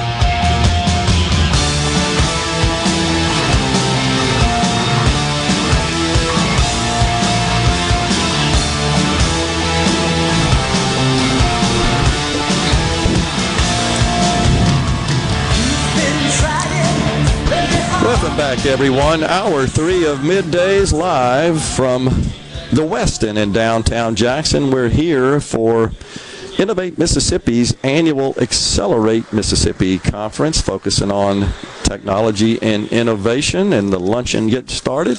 Had to step away for a minute and welcome everyone uh, to the conference. And it is packed in there. It's a great day. Great day, Rhino. So, uh, on the C Spire text line. Sam from Mount Hermon, continuing this, the, discussion, which I guess we sort of got into before we went to break at the top of the hour about Donald Trump and his future in the party and whether or not he should run and if he would you consider him after last night to be the, de facto leader of the Republican Party? Sam says Gerard Trump had his time in the White House. Let him go and enjoy his retirement playing golf and his family. Now is the time for a younger DeSantis to go in, to go on and do the country what he did for Florida. Trump was relevant when he needed him but now we don't. Thanks. And and I, I hear you, Sam. I, I would just say this. You know, Trump's age doesn't bother me because he still seems to be very physically fit, and in fact, he doesn't look like he's aged hardly at all to me, and he seems to be of sound uh, mental capacity as well. Something we can't say about the current president. That doesn't bother me as much as it does. Again, I think we would benefit as a nation from someone who holds Trump's beliefs about government and philosophy about the role of government and policy positions, but also has, uh, let's just say, a less toxic and controversial personality. Um, I, I think we'd benefit from that. I, I do think that that has, to a great extent, divided the country.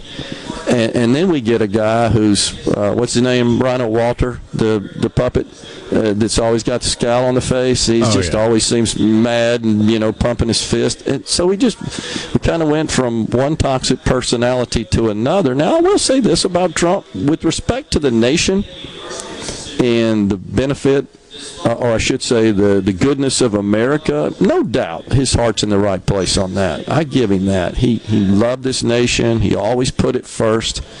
Uh, I consider him a patriot in that respect. But man, just just the slightest bit of disagreement with him and, and the um, the revolving door he had with key staff, including cabinet members, most of whom didn't speak very highly of him. And then when they were dismissed, you know, he kind of trash them out in the public square. I, I just don't think that's appropriate. It, nor do I, uh, uh, with, nor do I with respect to private company. You know, I, I've had situations like that where something didn't work out, and you just let it go. You just don't talk about it. That's that's inside baseball, so to speak. And and Trump just couldn't he couldn't hold back. He was constantly berating those who who um, if they'd leave, you know, on their own accord, he'd he'd berate them and basically suggested he he terminated them, and they would say, no, that's not the case. I just couldn't work for the guy anymore. So anyhow. Um, that that I think means that we ought to, to go forward with somebody different. I, I like uh, DeSantis for sure, and I think he would be a high quality candidate for president. And I will tell you that go take a look at this mayor of Miami. Uh, I think his name, if I'm not mistaken, Rhino Suarez. Uh, but he is he is awesome. Yeah, Francis Suarez. Uh, he is an up and coming rising star, and, and, and maybe it's it's DeSantis for a couple of terms, and and Mayor Suarez on his heels.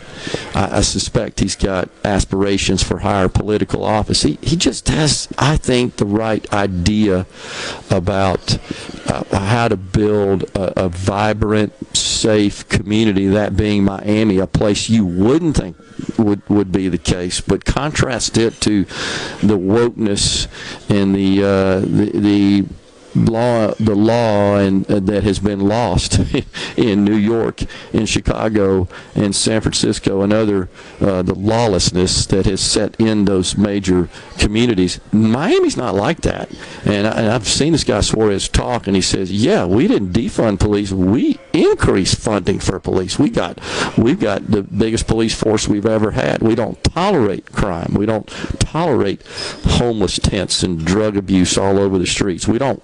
Uh, and heck, in these other cities, they welcome it. This goofy Fetterman, you've probably seen that, uh, folks.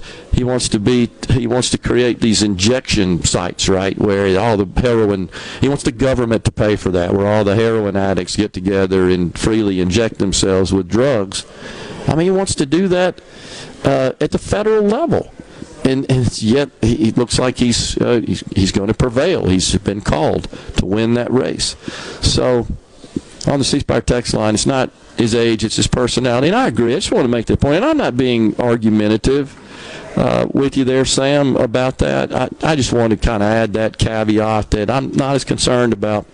I, I'm not concerned about a person's age until it begins to show physically or mentally, which I do think we have with this particular president. I don't see that with with with Trump, uh, and and if he again weren't quite as caustic in his personality, I, I well, I'd certainly be okay uh, with him running again. But it, it's just it's the way he is. You're not you're not going to change it. But I believe he's going to announce next Tuesday, and I, I sense that if he doesn't if he doesn't get the kind of reaction that he's looking for from the public and from maybe others that he feels like ought to uh, pledge their support, certainly high profile political leaders.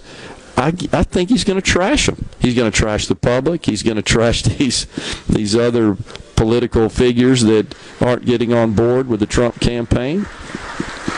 Trump is not good for the party anymore. It's time for DeSantis to lead the party. I would like to see a DeSantis Gabbard ticket. Tulsi Gabbard, of course. You know, I, would invite you, uh, that's on the C Spire text line, to dig a little deeper into Gabbard and her philosophy about uh, health care, about uh, economics. She's a socialist, folks. You just need to know that. She's a Bernie Sanders socialist. Now, uh, when it comes to her calling out the Democrat Party on their wokeness and and their disregard and, and seemingly disdain for law enforcement and their failed and flawed foreign policy, I agree with her for the most part. She's excellent. She's for Medicare for all. She is uh, she, she's for higher taxes. She's for she supported the Green New Deal. Um, she she supports the Build Back Better plan, n- not as a member of Congress because she wasn't in Congress, but she's on record as talking about those. And go go uh, watch some of her debates if you get bored. You want to go pull those up on YouTube and watch how she answered lots of the questions when she was a candidate for president about that. I'm just saying that I'm good with the DeSantis. I don't think Gabbard. I, I I, I can't get on board with that one. I, I just don't agree with her, her, her policy positions on economic matters, and I don't think she'd be in our best interest in that respect. You don't think the current administration doesn't trash Trump every day, all day? It's way more than Trump tweets, says the, on the C Spire text line. Yeah, I do, but they trash him about his caustic personality. It, it's different. I mean, they don't they don't hurl all these ad hominem insults and pejoratives and labels. It's you know you don't get any any of the DeSanctimonious. By the way, I don't think that's good either. I don't think that's good either. I, I don't support that, and I, and I think their obsession with Trump and January 6th is over the top, long in the tooth, not important to most Americans, and and I'd, I'd like to see us move past that and forward. Uh, so. Trump is a New Yorker. He can't help trashing people. Loved his policy, but probably won't like him as a person. You know, that's it. That is a, a common analysis, and, and I get it because New Yorkers generally are very boisterous, uh, outgoing, no holds barred people. But having spent a bunch of time in the investment community in New, New York, they're not like that. In fact, they almost to a person can't stand Donald Trump. Can't stand it. I'm talking about conservative capitalist in, investment financial types that vote Republican can't stand Donald Trump and, and thought he was a joke, honestly. But there's no question that it's just a it's a different culture, you know, than than we are accustomed to here in the South, and and I think Trump was unable to to temper that.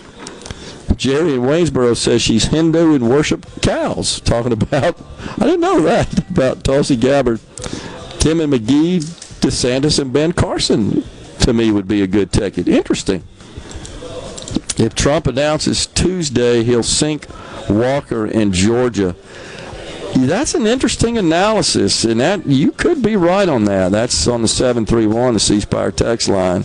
That's that's interesting, but I'm glad we're having this conversation Rhino, I think needed to have we needed to have this conversation. I'm glad to see people want to talk about it. We need to be thinking about what's in the best interest of the country and the state, and not just a person and a candidate. We're going to step aside for a break right here. Once again, we're at the Westin in downtown Jackson for Innovate Mississippi's annual Accelerate conference. We're coming right back. Joseph Madden at 1250, the CEO of Ferson Technologies.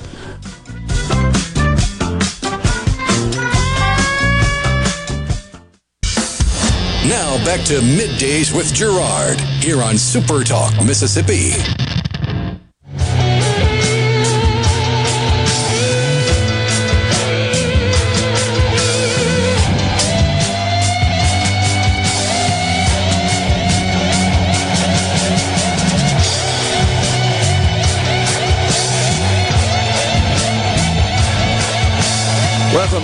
Midday Super Talk Mississippi live at the Westin downtown Jackson. This is a really nice place, folks, if you hadn't been here, by the way. I know Jackson, it certainly gets a bad rap, etc., and because of all of its issues, and I understand that, but I, I've been to several events here. Not sure if you have, Rhino. It's it's very nice hotel uh, down here, right across from the Sheriff's Department of Hinds County and it's to the east of the museum, the Thalia Mara Hall, etc. Uh, it's a nice place, and it's it's uh, the food here is really good too. Food's good, service is good. Great venue for this event, Innovate Mississippi, Accelerate 23rd year. Um, actually, kind of helped get all that going a long time ago, trying to grow the technology industry in the state of Mississippi. And Innovate does a really good job. And the board of directors, it's such an honor to be part of it. Some really really well accomplished thought leaders, business people, technologists that do a fantastic job and, and uh, that come from both the public and the private sector, by the way. And they, they guide this organization, provide traditional board governance, and they, they're just excellent, fun to work with. So, you know, besides the elections of members of the House, Senate, governors, etc., abortion was on the ballot in a few states. In Kentucky, a constitutional amendment that would state there is no right to abortion or any requirement to fund abortion in the state constitution.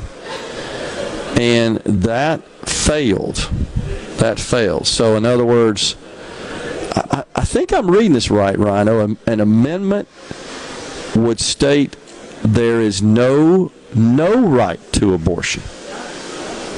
So it would be an amendment in the Constitution saying there's not a right, rather than one that's affirmative in the affirmative. There is a right. Correct. Yeah, that's the way I interpreted it. So that failed.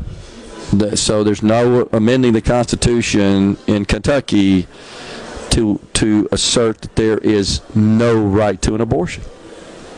And then in Vermont, a proposal as well, Vermont proposal number five, would create constitutional right to personal reproductive autonomy, is the way it is styled. And that prevailed. Prevailed by 77%. So there, the Vermont Constitution will have an amendment in it granting, protecting the right to reproductive autonomy. Why do they always sort of stress it up with that kind of flowery language like that? Because if they actually told the truth, people that are proponents of it would be horrified. Ah, so we just have to have to veil it, right, and and uh, disguise it. That's what's happening. Michigan proposal three: constitutional right to reproductive freedom. That also prevailed. Fifty-six percent voted in favor of that. So the Michigan Constitution will be amended to include a constitutional right to reproductive freedom. Interesting. Montana, born in alive infants regulation. Is it just me, or is it insane that we even have to have this discussion in a legal context in this country? This measure would enact a law making an any infant quote born alive at any gestational age a legal person a protection that already exists under a federal law passed 20 years ago. And it would criminalize healthcare providers who do not make every effort to save the life of an infant, quote, born during an attempted abortion. And that got a no. That did not prevail. That was not ratified. Doctors apparently say they are concerned that the law would limit palliative care for infants who are born but will not survive. Interesting. Man, it's getting complicated. California Proposition 1, constitutional right to reproductive freedom. Freedom, you know where that went. California, 65% voted in favor of that. So there you go, abortion on the ballot.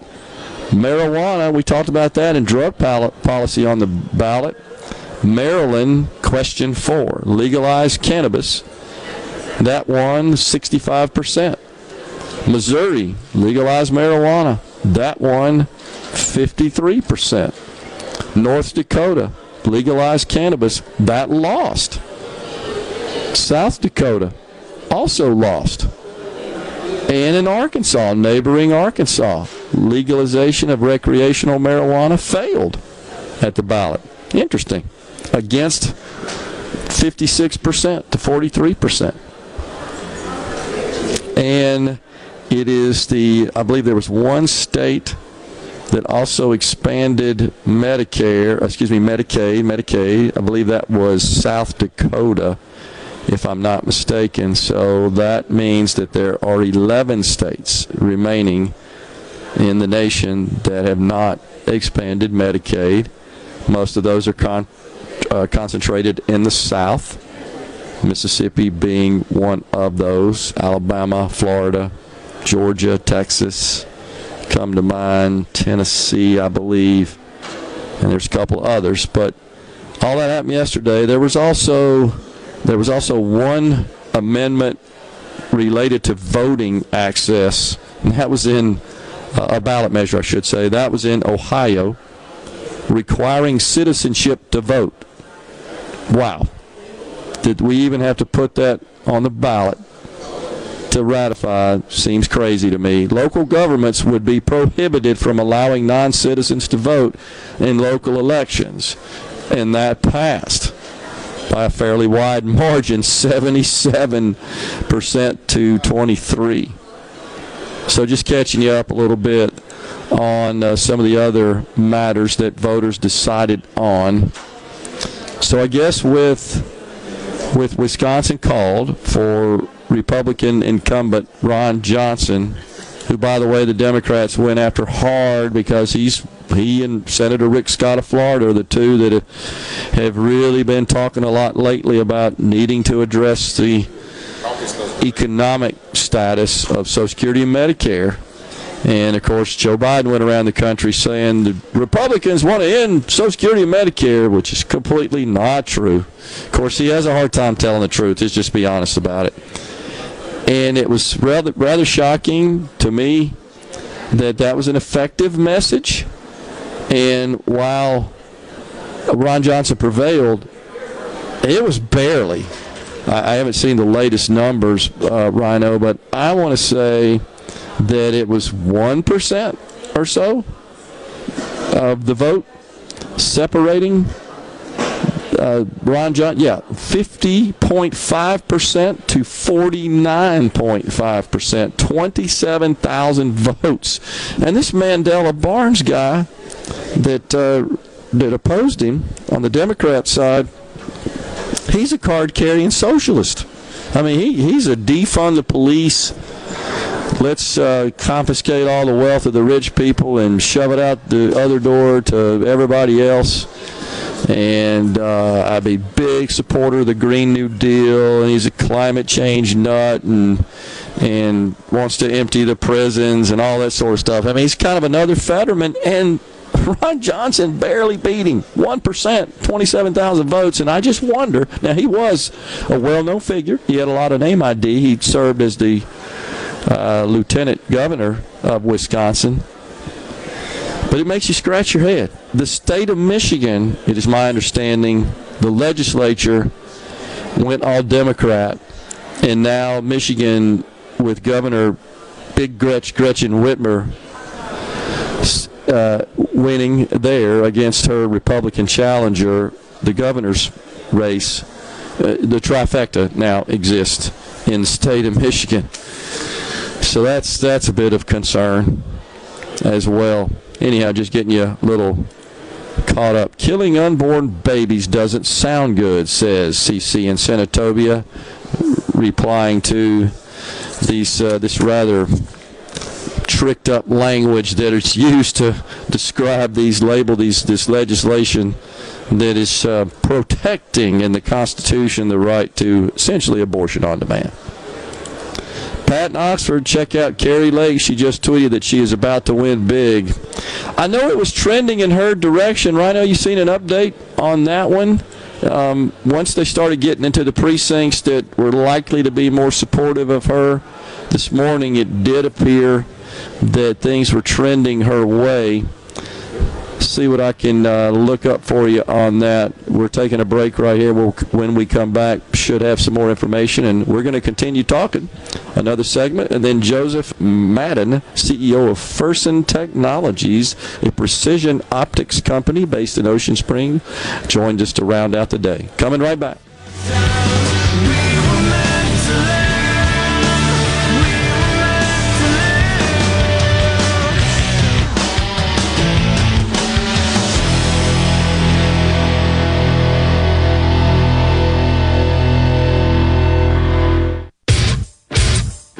You're listening to Middays with Gerard. Gerard Gibert here on Super Talk, Mississippi.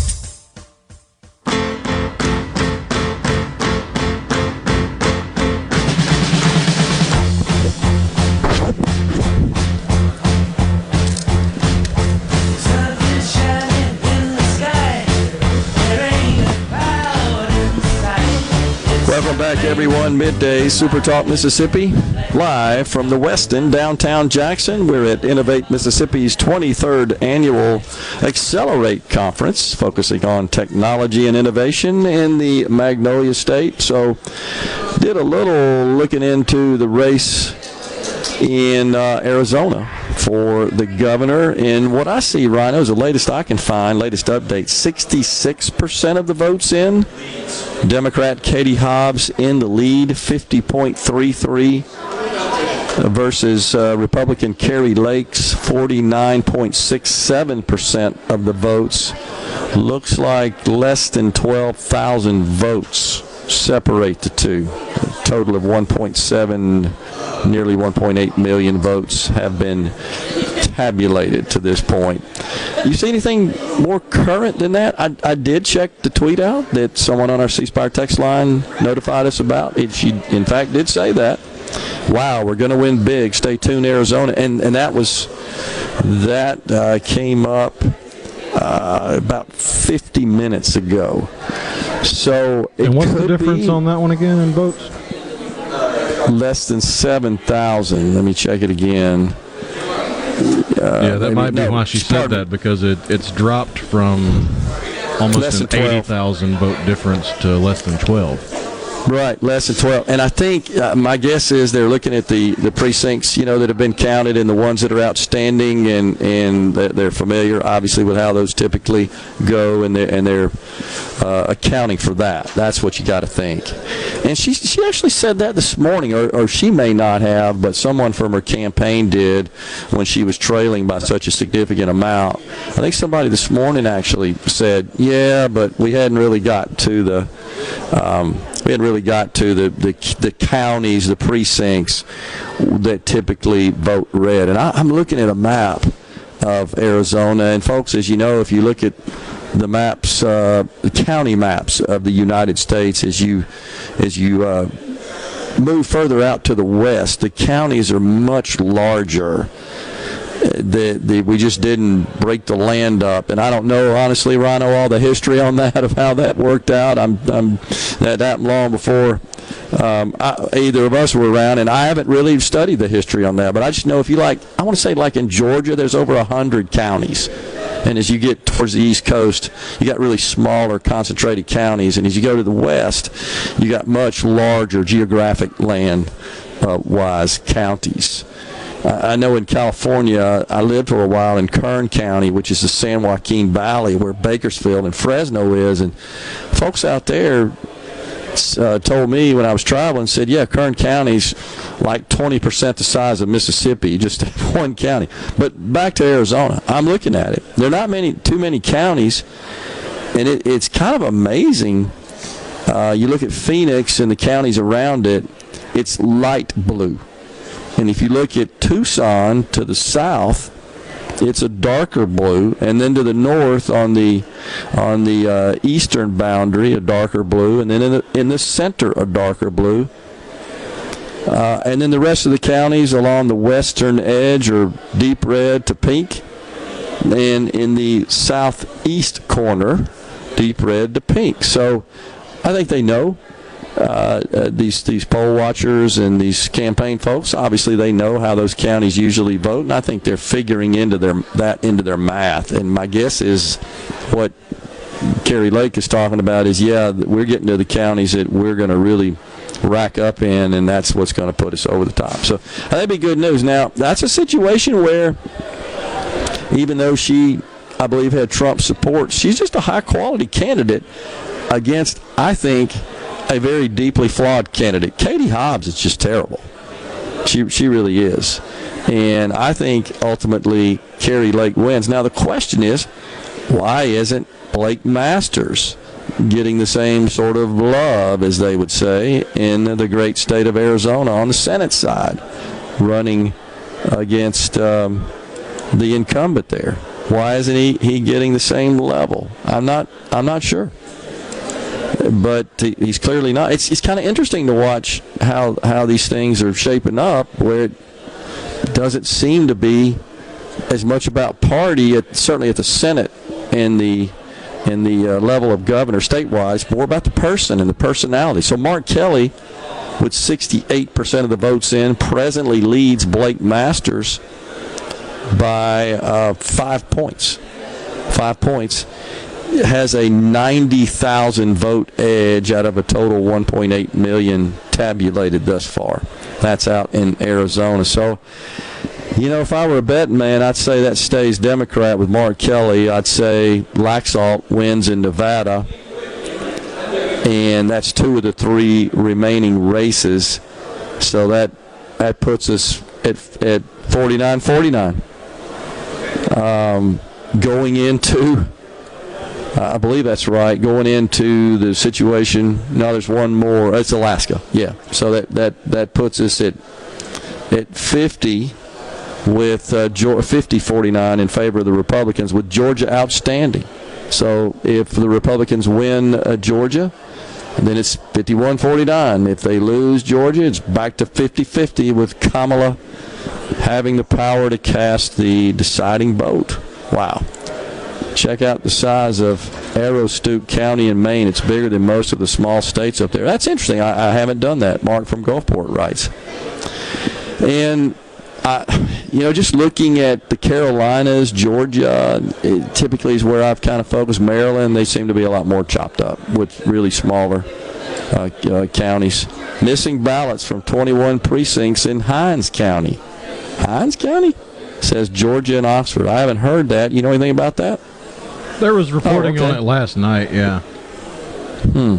Not sure that I'm not sure what the deal is there, or whether or not that makes a difference. Certainly, in it could in some municipal or judge races, which were on the ballot, school board, etc. But I don't think it would in the races for U.S. Congress. Yeah, US that's why you're seeing the percentage reporting from the different uh, House districts. You've got Mississippi House District 1 with 95% of the precincts reported. You got House District 3 with 94% of the precincts reported. And then House District 4 with 99% of the precincts reported, while House District 2 only has 77% reported. Okay, makes sense. There you go. So, from on the C Spire text line, Thomas and Greenwood sent us a rather a screenshot of a rather interesting tweet, and it's from Maggie Haberman. Is she a member of the House, Thomas?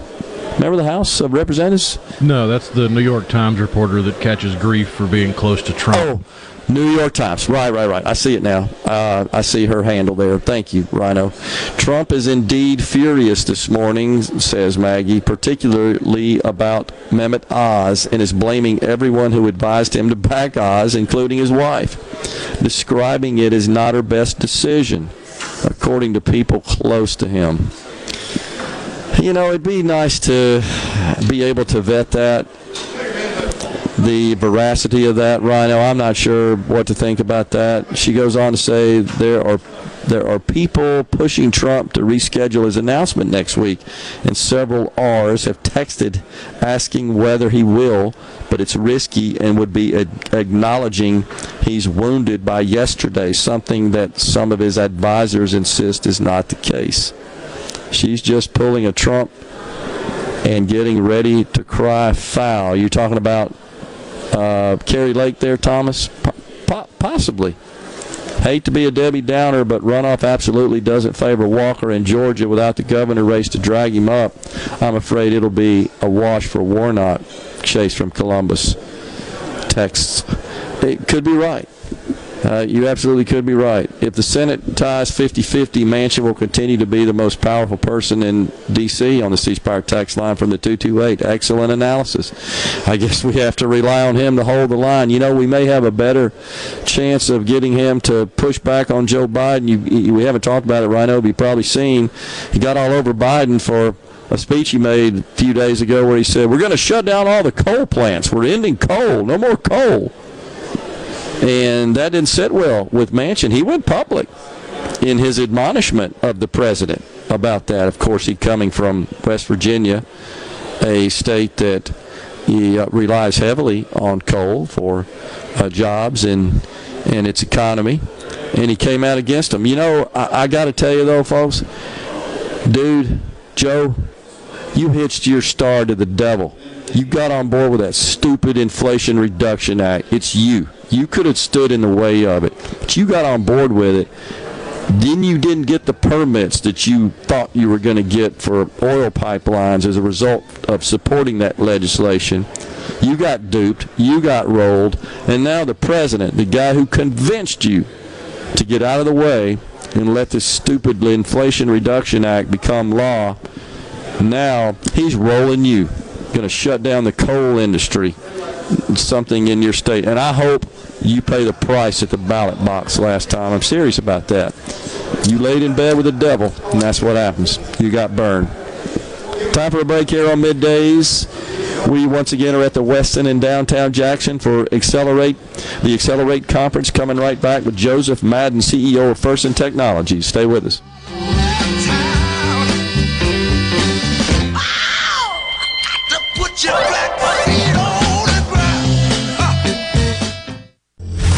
You're listening to Middays with Gerard here on Super Talk, Mississippi.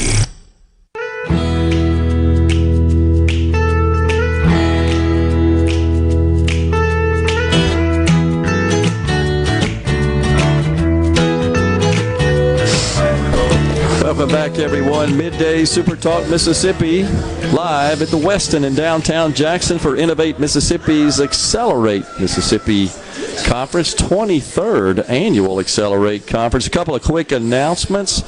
Uh, one question Didn't Senator Wicker vote for the same bill that we were just talking about that uh, West Virginia Senator Joe Manchin did? No. What Senator Wicker voted for was the Bipartisan Infrastructure Act, 1.2 trillion last November, and he voted for the CHIPS Act uh, just a couple of months ago. He did not support, no Republicans did, the Inflation Reduction Act, which is where I think a deal was made with the devil by Senator uh, Joe Manchin. Also, uh, another quick announcement the Secretary of State of the great state of Georgia has just announced that that race will head to a runoff. Just wanted to pass that along. So, joining us now, Joseph Madden, CEO of Ferson Technologies. Joseph, thanks for coming on middays. Absolutely. Thank you for having me. It's great well, to be here. It's been a great conference. Tell us about the, the company. What do you guys do? Uh, Technologies uh, was started in 1942. Uh, we are based on the Gulf Coast in Ocean Springs. Um, we have a 70-year legacy as a defense optics manufacturer.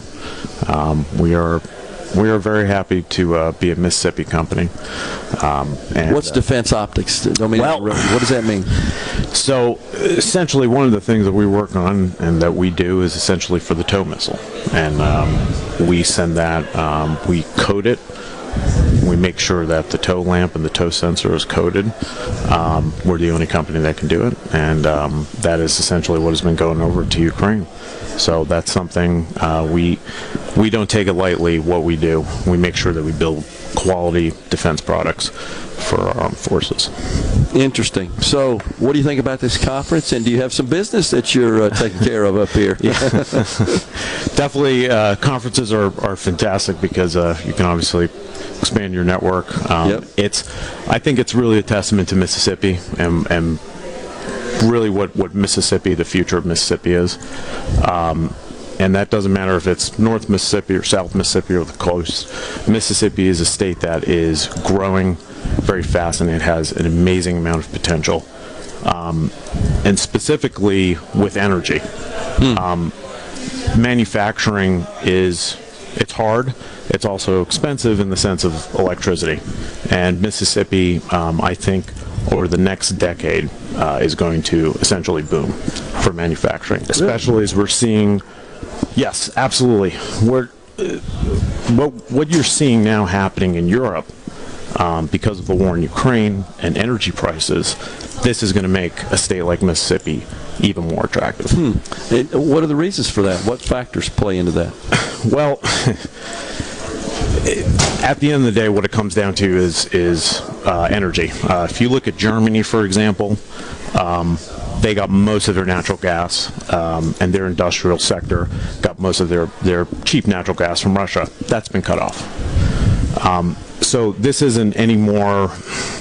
It's not going to be a policy anymore or a political statement. Reindustrialization is happening, and you're seeing reshoring back to the United States because of market forces, essentially. Uh, you have um, Joseph Donovan uh, with the Mississippi Development Yeah, Authority. yeah. I mean, he just brought in an aluminum smelter here. Yeah. Oh, yeah. Those are good paying jobs. And that's that's what Mississippi is going to benefit from. Interesting. Yeah. Yeah, I haven't thought about that that angle, but that that, that is good to hear. Uh, are you aware of any other projects looking at coming our way that you can share? We're, we're talking to some folks. Oh, good, good. I don't want to. I don't Sure. want to give it away. What about the capital markets? Uh, th- their view of Mississippi and their interest in uh, investing in Mississippi companies. Sure. Uh, we're we're at the end of cheap capital. Uh, quantitative easing is, is over with. The Fed is raising interest rates, um, and this is this is making a a very tough capital market. I think investors, whether they're fund investors or they're institutional banks, I think they're starting to look at where are we going to where are we going to put our money and what benefit are we going to get from it.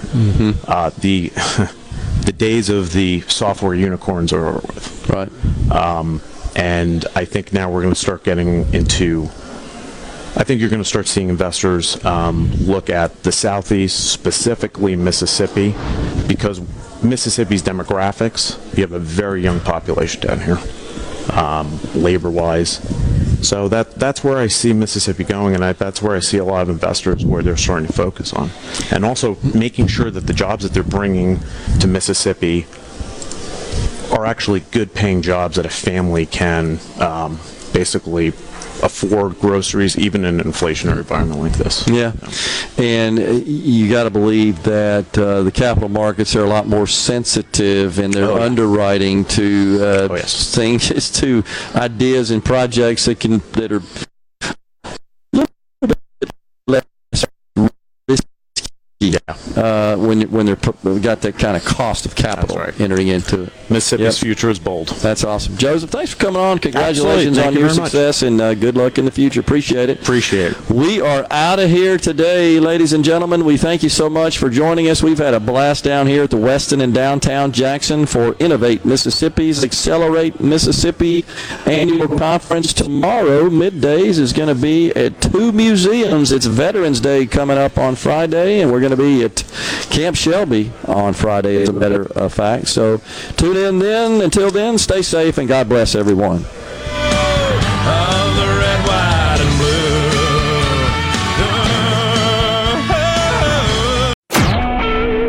SuperTalk Mississippi media production.